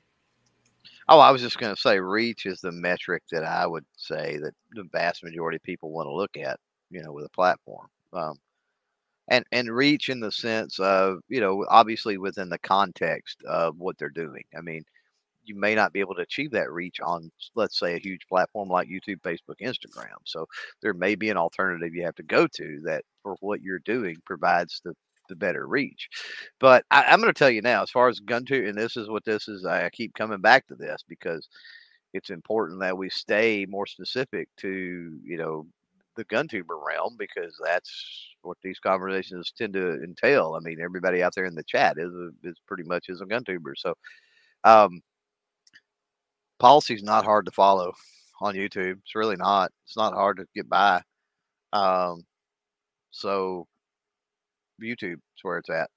But I'm a YouTube apologist, so that's obviously going to be my answer. Moving on. Now, I don't know if I've talked it's to chilling, Boomstick. It's chilling the tube. I know. I don't know if I've talked to Boomstick in the past, but Boomsticks is uh, I've gotten, and I apologize for all that because I talk to so many people, like hours a day, literally. Uh, but Boomsticks, I've gotten six warnings and two strikes from YouTube. Each time YouTube said I was trying to sell guns and ammo. Well, actually, no, they weren't. They were citing a a part of policy, um, which might have been that, but it also could have been something else because that part of policy has about six commas in it, which is problematic. Uh, he says, which is complete nonsense. Well, they said that. The fact that they said that is not complete nonsense because that's what they're seeing for whatever reason. Um, and says, in fact, one of the videos, I even say the gun is not for sale. Again, it doesn't matter. Like, I'm not punching this guy in the face. Wow. Like, well, that doesn't matter. You just punched the guy in the face, whether you said you did it or not. Um, so my, my advice here is recourse, is follow-up, because does YouTube get things wrong? Yeah, absolutely. Uh, do you need to, do, do you, are there people that just give up, that get six warnings and two strikes, and each time they get it, they just give up, they never say anything to anybody, and unless they're saying it to just complain? Um, yeah, that happens all the time, you know. Um, In other words, YouTube could be grinding a specific circumstance or set of circumstances into the ground. And since nobody complains, it doesn't know there's an issue. Mm-hmm. And exactly. it keeps grinding that issue. Yeah. Exactly. So if no you think that not the grease ever. If you think that there's a problem, then we need to do a channel audit. We need to do a video audit. Um, you know, th that's happening to you. If you're getting uh, warnings, takedowns, strikes. Um, then you definitely, definitely need an alternative place that you need to be uploading your stuff. Uh, and then when that happens, you need to say, hey, Clover, take a look at this. You know, what do you, what do you think? Right. Uh, and we can figure it out, because I, I can tell you, I, you know, I get people that do some, they're doing some cringe things that they don't realize they're doing. Like, they're doing things that I know are problematic that YouTube keys in on, the A I keys in on, whatever. right? And you may not even realize that you're doing it, right? So to you, okay, yeah, everything feels benign. It feels like you're following the rules. You know, you're used to firearms and you're used to dealing with firearms and you don't see any problem with them. And, you know, you're used to saying the words you say and using the words you use because the vast majority of your audience, they understand what you're saying and this, that, and the other. But then you got to realize YouTube is a much larger place. And so sometimes it, it's, again, we get back into that context and other things. Sometimes context gets lost or whatever, uh, and that creates problems. So, but it's very important that if you're having issues, you seek out recourse in some way, shape, form, or fashion. That way, if those uh, issues are unwarranted, YouTube can has the atten- has the um, opportunity to self-correct, and YouTube does quite often. Self-correct. So you've you've dealt with a bunch of people as like the mediator or like the facilitator for some stuff, and I'm going to cite a scenario here and you can tell me how often or if this is completely crazy and never happens. So you're out there in a competitive environment with a bunch of people who may or may not be equals, and you're doing something and you're doing it, and just like anybody, you know, you're driving seventy-five in the sixty, right, or the sixty-five, whatever it is, and you're going the speed of traffic. Uh, there's, I'm going to shift analogies. There's the two-story houses, and then there's the, every once in a while, there's a three-story tower, three-story house. Some people want to have the tallest building in town, but they're not able or willing to put another story on their building. So they'll just knock down all the three-story buildings, and now their two-story building is the tallest building in town. So if there's people out there that aren't willing or able to do anything, or they see the easiest route is to knock you down to get to wherever they want to go, You're we're on an environment where that's the thing. So what Clover's talking about, how many times have somebody gone in and discovered that, oh, I'm getting flagged. Yeah, you're getting flagged by somebody every single time you do this, but we figured out that there's nothing on your account that should be flagged. You're probably getting harassed. Therefore, we're going to put a harassment tag, blah, blah, blah. And now it's eliminated, alleviated. The person who's doing it, the person who's pulling the fire alarm or whatever, who is either, you know, scared or whatever, doesn't like the look of your face, or is like you're doing better than them and they're not able. I mean, we're in, especially as you grow in size, what, you think everybody's going to love you? Like they either love you or they leave you alone? No, that's not the case. So when you contact the, the service and let them know what's going on, hey, I, I'm, this is weird. I, every time I start the, the thing, the fire alarm goes off. Oh, okay, well, why don't we lock the back door for you? And now it's not happening anymore. Or, you know, some equivalent, let's tag your site as like, you know, this person or this region or whatever, this group. Um, that's right. Okay. My, that's another layer to this. And if you're just getting the fire alarm pulled, you're like, oh, this is ridiculous. The electrical system in this place is shot. Yeah. You know, or you got some goofy kids that want to smoke every third period and they're going to pull the fire alarm every third period. Right. Yeah. Okay. So uh, next up, speaking of pulling the fire alarm so you can go smoke every third period. Uh, Ghost says, interesting enough, I know there are certain countries that do not allow certain types of YouTube videos to be in their space. Yeah, I call yep. those the jerk countries, bunch of jerks. But yeah, that's definitely the case. Oh, yeah. Um, does there's ever like, since this country can't handle it, we're just not going to handle it. So that way we can be in that country. Like, it doesn't really happen with YouTube too much, but there are other things that you'll come across where it's like, what do you mean I can't? Whatever. Well, they can't do that and blah, blah, blah, so we just don't allow it. And, you know, StreamYard might be a good example of that. Like, they're an international thing, and they're not like YouTube, so they may bend or, you know, take a knee to certain dumb things. And, you know, some country goes, oh, you know what, now the internet needs to pay us fifteen bucks, so blah, blah, blah. And now all of a sudden there's a fifteen dollar tax on your thing, and you're like, what's up with that? Oh, well, we're going to pay this country fifteen bucks because they asked for it. You know, so anyway, that can be a thing sometimes. Yep. Large platforms, it will be interesting to see what Congress tries to do to TikTok. Oh, so simple. Let's take on Congress and platforms. But seriously, speed round, what do you think? M C asked this one. Um, very likely that that uh, we see, and I don't know, I don't, I can't foretell the future, but you know, if TikTok was based in the U S, it'd be a much different conversation than what it is now. So we're dealing with a much, don't compare TikTok to YouTube, Facebook, Instagram. is is where I'm going with that and what Congress is doing and everything.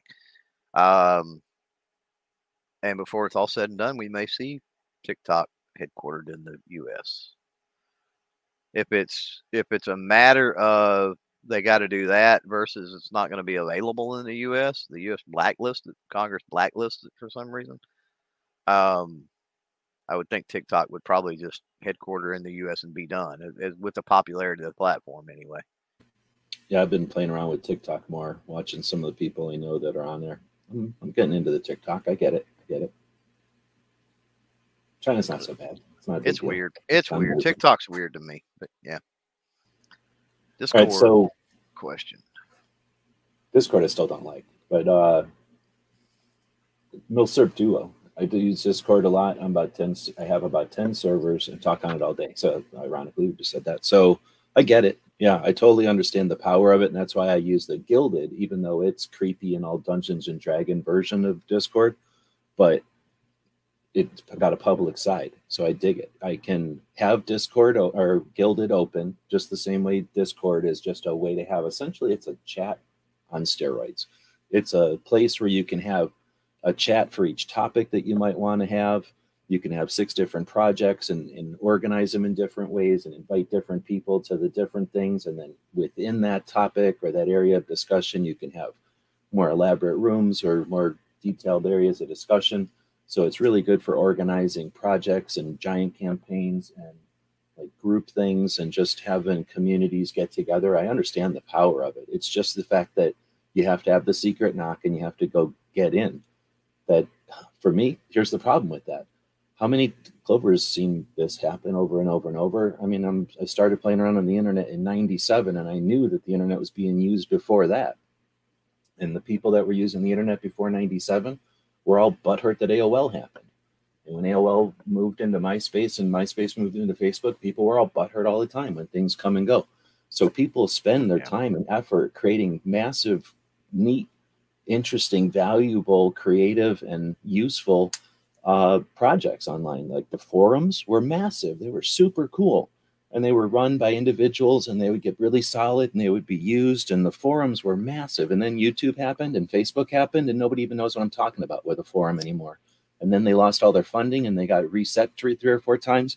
They got sold to link farms, and all the data that made them awesome is gone, and all the people that were there, is that history is gone, except for the internet archives. You know, forums are a thing of the past, but there's power there, and I've seen that come and go. And Discord, there's a lot of effort being put into Discord, and Discord will go, we don't like that you're selling fish, click. You know, we don't like you, click. Oops, click. So do all that work on a website. Do all that work publicly. I know that sometimes the creepy stuff or whatever, I could care less about that. Go do your creepy stuff in, in private. But the stuff that's valuable, the stuff that's even frivolous, do that stuff publicly. Share it. That's what the... So sharing the internet and everything's all about. Yep.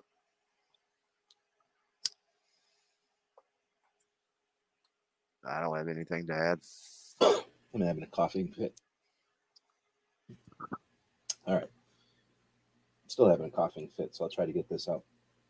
Uh, Sheepire says, thank you. How do we direct our audience then to our affiliates like Amazon, or do we just mention our website? Did we already hit this one? Yeah, we covered that earlier. So blog post as a companion would be my suggestion. And then Mike said monetization versus non-monetization, the pro and cons of both. Sure, let's get into that. Hopefully we covered some of that today, at least yeah. adjacently to that.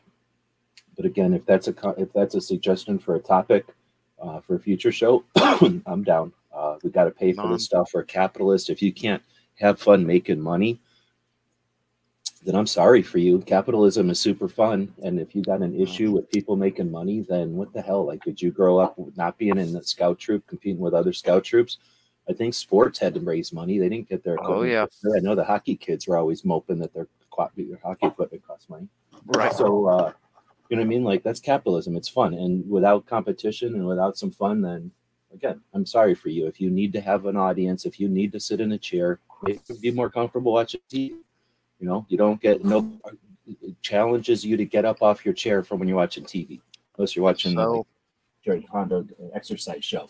You know, you're going to be encouraged to just sit there and absorb their programming. But on the fun, interactive in nature of the internet, let's uh, let's move some resources around. I'm going to say every single time I have the option, every single gun shop should be sponsoring their D C project representative. And I'll go further and say they're girl in a gun club, because those ladies are doing the work and they're doing it on their dime, on their time. So these ladies are moms and grandmas and sisters and daughters. They're taking time away from their own families to go be representatives to our representatives, right? To be the face of the new gun community. And they're doing this on their own money, and they're taking time away from their families. These ladies should be held on our shoulders and, and being in the nicest hotels. There should be some, some uh, you know, thankfulness. And that's so easy to accomplish. Think of how many gun shops in town or in a state, right? If every gun shop gave ten bucks, that lady would never have to spend a dime of her own money. All right, I'll get off my soapbox, but go ahead. Interactive. Um, monetization, monetization versus non-monetization, pros and cons. All right, brutally honest moment here. Um, there is, there are very few uh, reasons to go the non-monetized route. Uh, if you're talking about you specifically YouTube, right? Um, very few reasons, and uh, if any. Like the only reason I can come up with is it it it may help you better be able to push affiliate links, sponsorships, and things of that nature, depending on what those are, because that's what we talked about. Is there's certain classifications of things that are uh, problematic in both monetization as well as community policy, right? If you violate community policy, it doesn't matter if you're monetized or not. That gets you kicked off the platform, right? So it gives you a little more freedom uh, to stay on the platform, right? Um, it gives you a little more freedom to be able to lean into the affiliate link uh, and sponsorship realm. Outside of that, that's that's really the only the only pros I can see. Now, I don't think there's the cons of of not being monetized, or which would be a pro of being monetized, is all the various revenue mechanisms available on YouTube, right? So you've got your advertiser model, you've got your super chat, you've got your membership, you've got all of these different mechanisms at your disposal by being monetized. And as we talked about, while the monetization policy is more strict than the community policy, it still contains some aspects of that community policy. There's some that overlap, right? So if you've got to comply with part of the monetization policy anyway, um, how difficult is it to, in my mind, to tweak a few things and then be compliant across the board, monetized, and that however much or little it might be, uh, that's added potential revenue. So, um, yeah, and we're talking, again, we're getting back into uh, more the GunTuber niche when I'm talking, you know, from that perspective. Because we've got because we've got Honda out there, which I don't put Honda necessarily in the GunTuber niche. So no, not at all. Yeah, exactly. At least his his political stuff steps on the gun stuff, I would think. At least, yeah, there's there's a little bit of crossover. Oh yeah, yeah, yeah, yeah. There's a little bit of crossover for sure, but I don't I don't classify him in that. So anyway. Uh, I'm just going to add on to whatever you're saying, even though we're rapid firing it, because um, uh, uh, once you figure out how the mechanism of YouTube works, now go jump on another channel and sell backpacks or sell boots that you like. You know what I mean? Like you can put ads to everything you dig, or things that you're an expert in, or stuff that you have to be an expert in because of work or something. Right. Uh, once you understand the mechanism, YouTube's super fun. There's all kinds of ways to make money. It's super hard to make money doing guns, and it's annoying because of their stupid attitudes, but we're hopefully educating them and using the systems and and creating content and just being here and normalizing guns. You know, we're we're accomplishing some stuff, but you don't have to just be satisfied with accomplishing stuff. Once you understand the mechanism, go use those skills and do other things. You know, do other you know, and do more. Right. Okay. So thanks again for everybody. Oh, Honda had the last question. Uh, mm-hmm. This YouTube policy is ambiguous and open to interpretation, not clear at all, not easy to follow unless you are making dog videos. Oh, dog videos. That's, no one would make a dog video, right? And then, uh, or something like that. But yeah, I hear what you're saying for sure. And uh, well, I think we've addressed a bit of, you know, some of the reasons why, but um, I mean, I can't disagree. I get hit all the time. I've I, had I channel violations and strikes, but go ahead. So I'll disagree. And, and of course, Honda is in a different, like I said, a different vein. So, but I'll disagree. I mean, I, when policy specifically mentions, as we I read earlier, uh, specifically eighty percent finished gun parts, ammunition, ammunition clips, silencers, ammunition belts, stocks. How much more specific can you get than that? So there may be aspects of policy that that Honda deals with. Again, I'm not, I'm not versed, at least not well enough to um, be confident in talking about uh, those particular niches and the policies that apply. Uh, by the way, keep this in mind when we're talking about there are firearm specific policies on YouTube. Um, and then there's all kinds of policies with cursing and nudity and sensationalism of violence or whatever, and and hate speech. And there's all kinds of, of policy related issues that regardless of what your niche is, it applies to you. So keep that in mind too. Uh, and Honda violates all of them, every one of them. Yeah, yeah, yeah. It, it just keep in mind that you're you're bound by all of those, not just the firearm stuff. So there could be a different part of, of policy that's that's potentially hanging you up.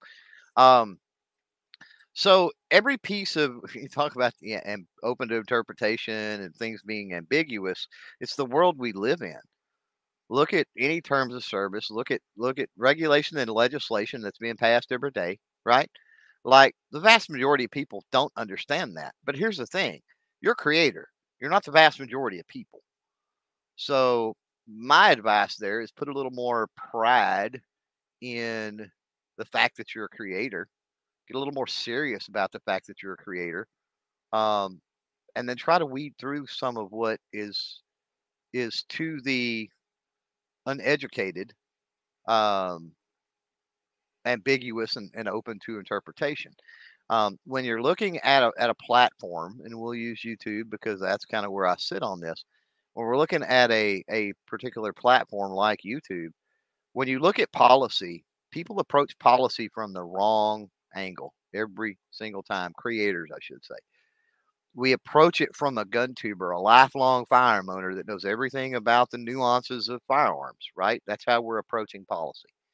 And I, I suspect it's probably the same way for people that curse, for people that talk about the news, for people, I, I'm sure they're approaching it from a certain comfort level with their experience and expertise and talking about said subject, right?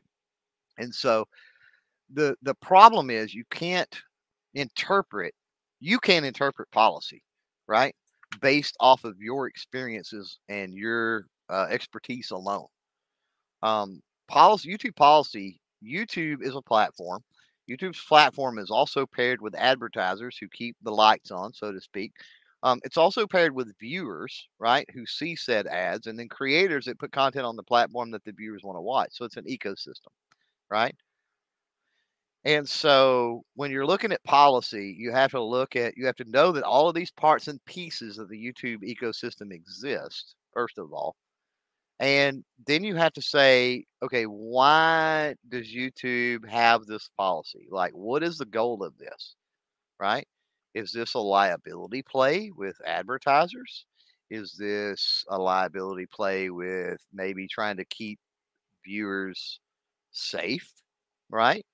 Um, is this to head off potential misconduct, misuse, um, you know, from like a scamming situation, right? Um, something that can, that can cause harm in some way. Uh, ultimately create backlash with advertisers, create backlash with viewers, create backlash with, um, or I say not backlash, but create hiccups, bottlenecks, or problems with the platform and the infrastructure itself. There's a lot of things that go into it. And people want to just, like I said, creators, I don't want to say people because the average viewer doesn't, definitely doesn't read terms of service because the average creator don't. But um, when you've got a um uh, lost my train of thought there, but when you've got a I was gonna go with that. When you've got a situation, oh, I may just have to leave it at that because you brought that up on the screen. And Sorry, distracted yeah. you with the what you were talking yeah. about. I was like, once he bring it up, and it went away. Like, just, but I think I've said it all. Uh, what I'm saying is you can't, don't read the con. So here's the thing. This is a good comparison. So I've, I've had a chance to gather my thoughts a little bit. So this is a lot of times the comparison I make when it comes to YouTube policy. So people say, well, go read the Constitution. Okay. Well, some people would say the Constitution is ambiguous. Some people would say the Constitution is open to interpretation. I don't believe that. You know, I go to original intent. Okay. So if I'm applying the same logic to YouTube policy, right, I got to go to the, to the intent of the person that the people that are writing the policy, right? What was their objectives, goals? What are they trying to accomplish with this? What's going on? Right.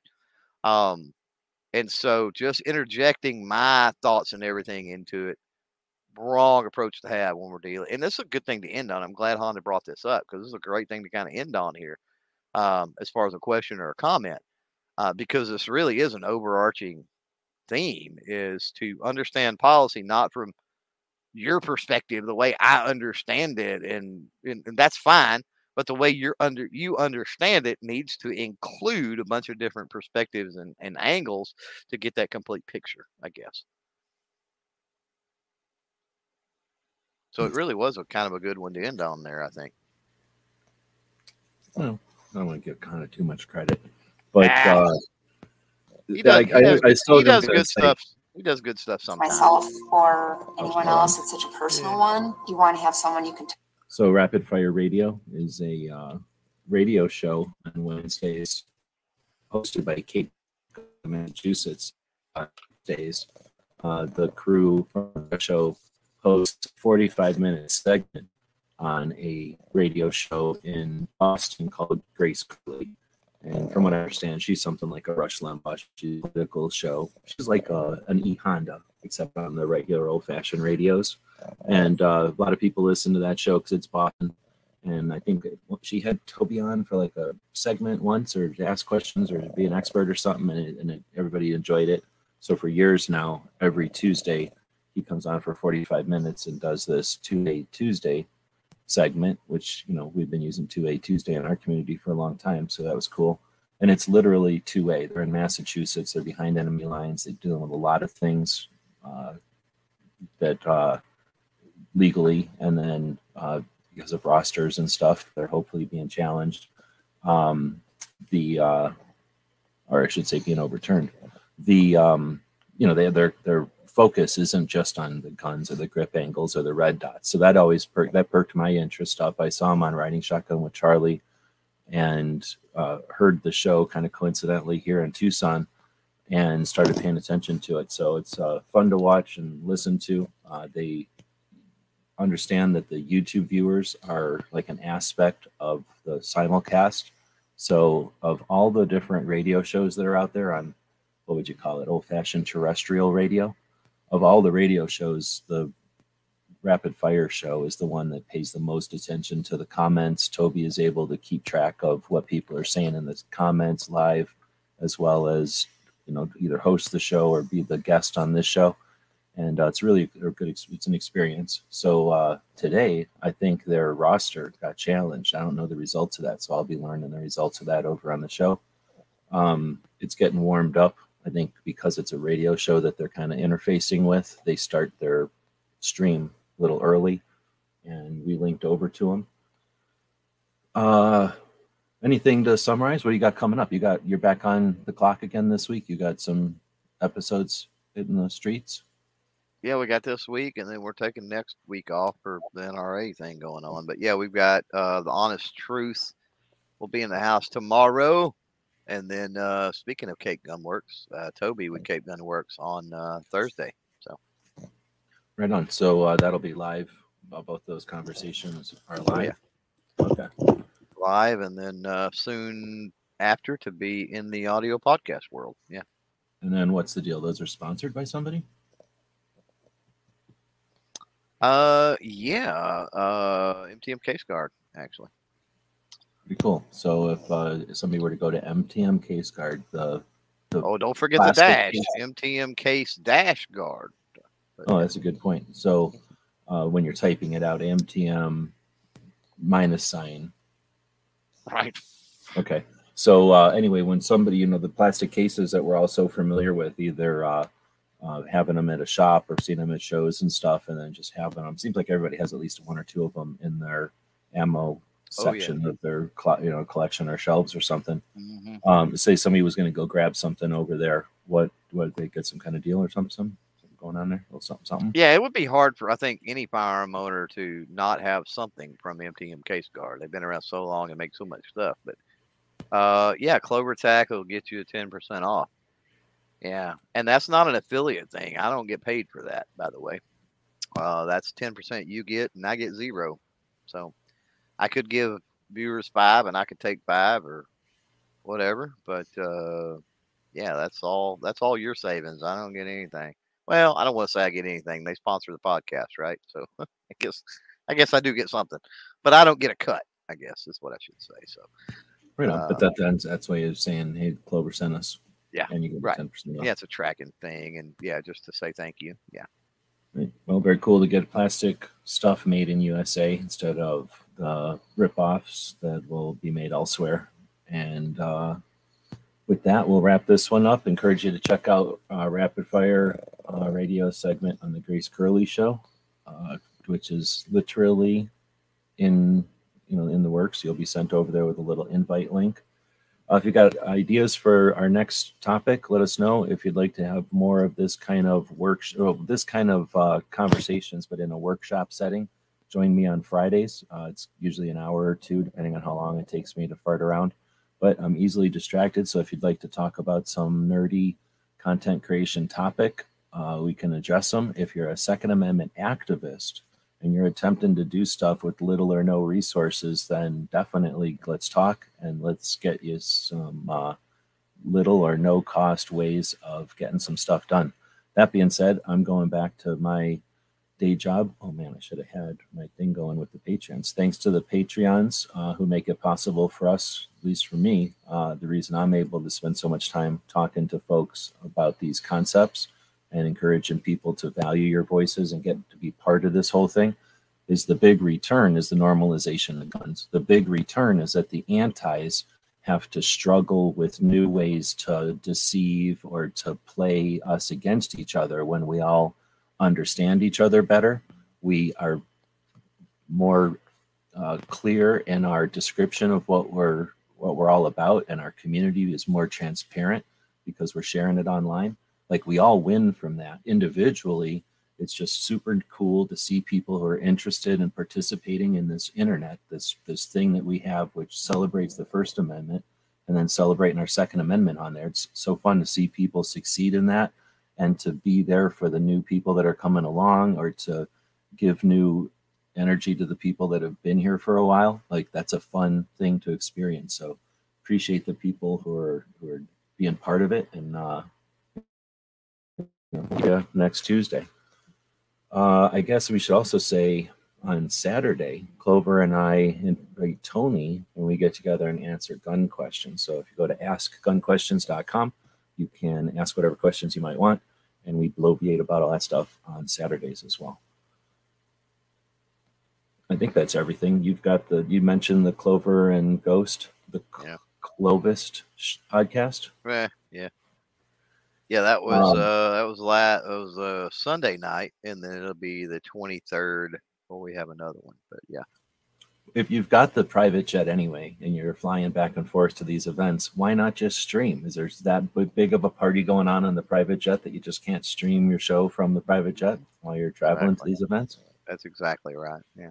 All right, so this time I'm going to throw the commercial up for our store. Uh, got the machine thanks to our uh, Indiegogo campaign, and. Uh, sewed over a million stitches. I didn't. I, mean, I probably should count how many patches, but uh, everything that doesn't get scooped up by the people who help make it possible and by our Patreons will be available at our store. So uh, we'll be talking to Clover about something off here, here, but uh, stay tuned for the Gear website store to be just jam-packed with new inventory.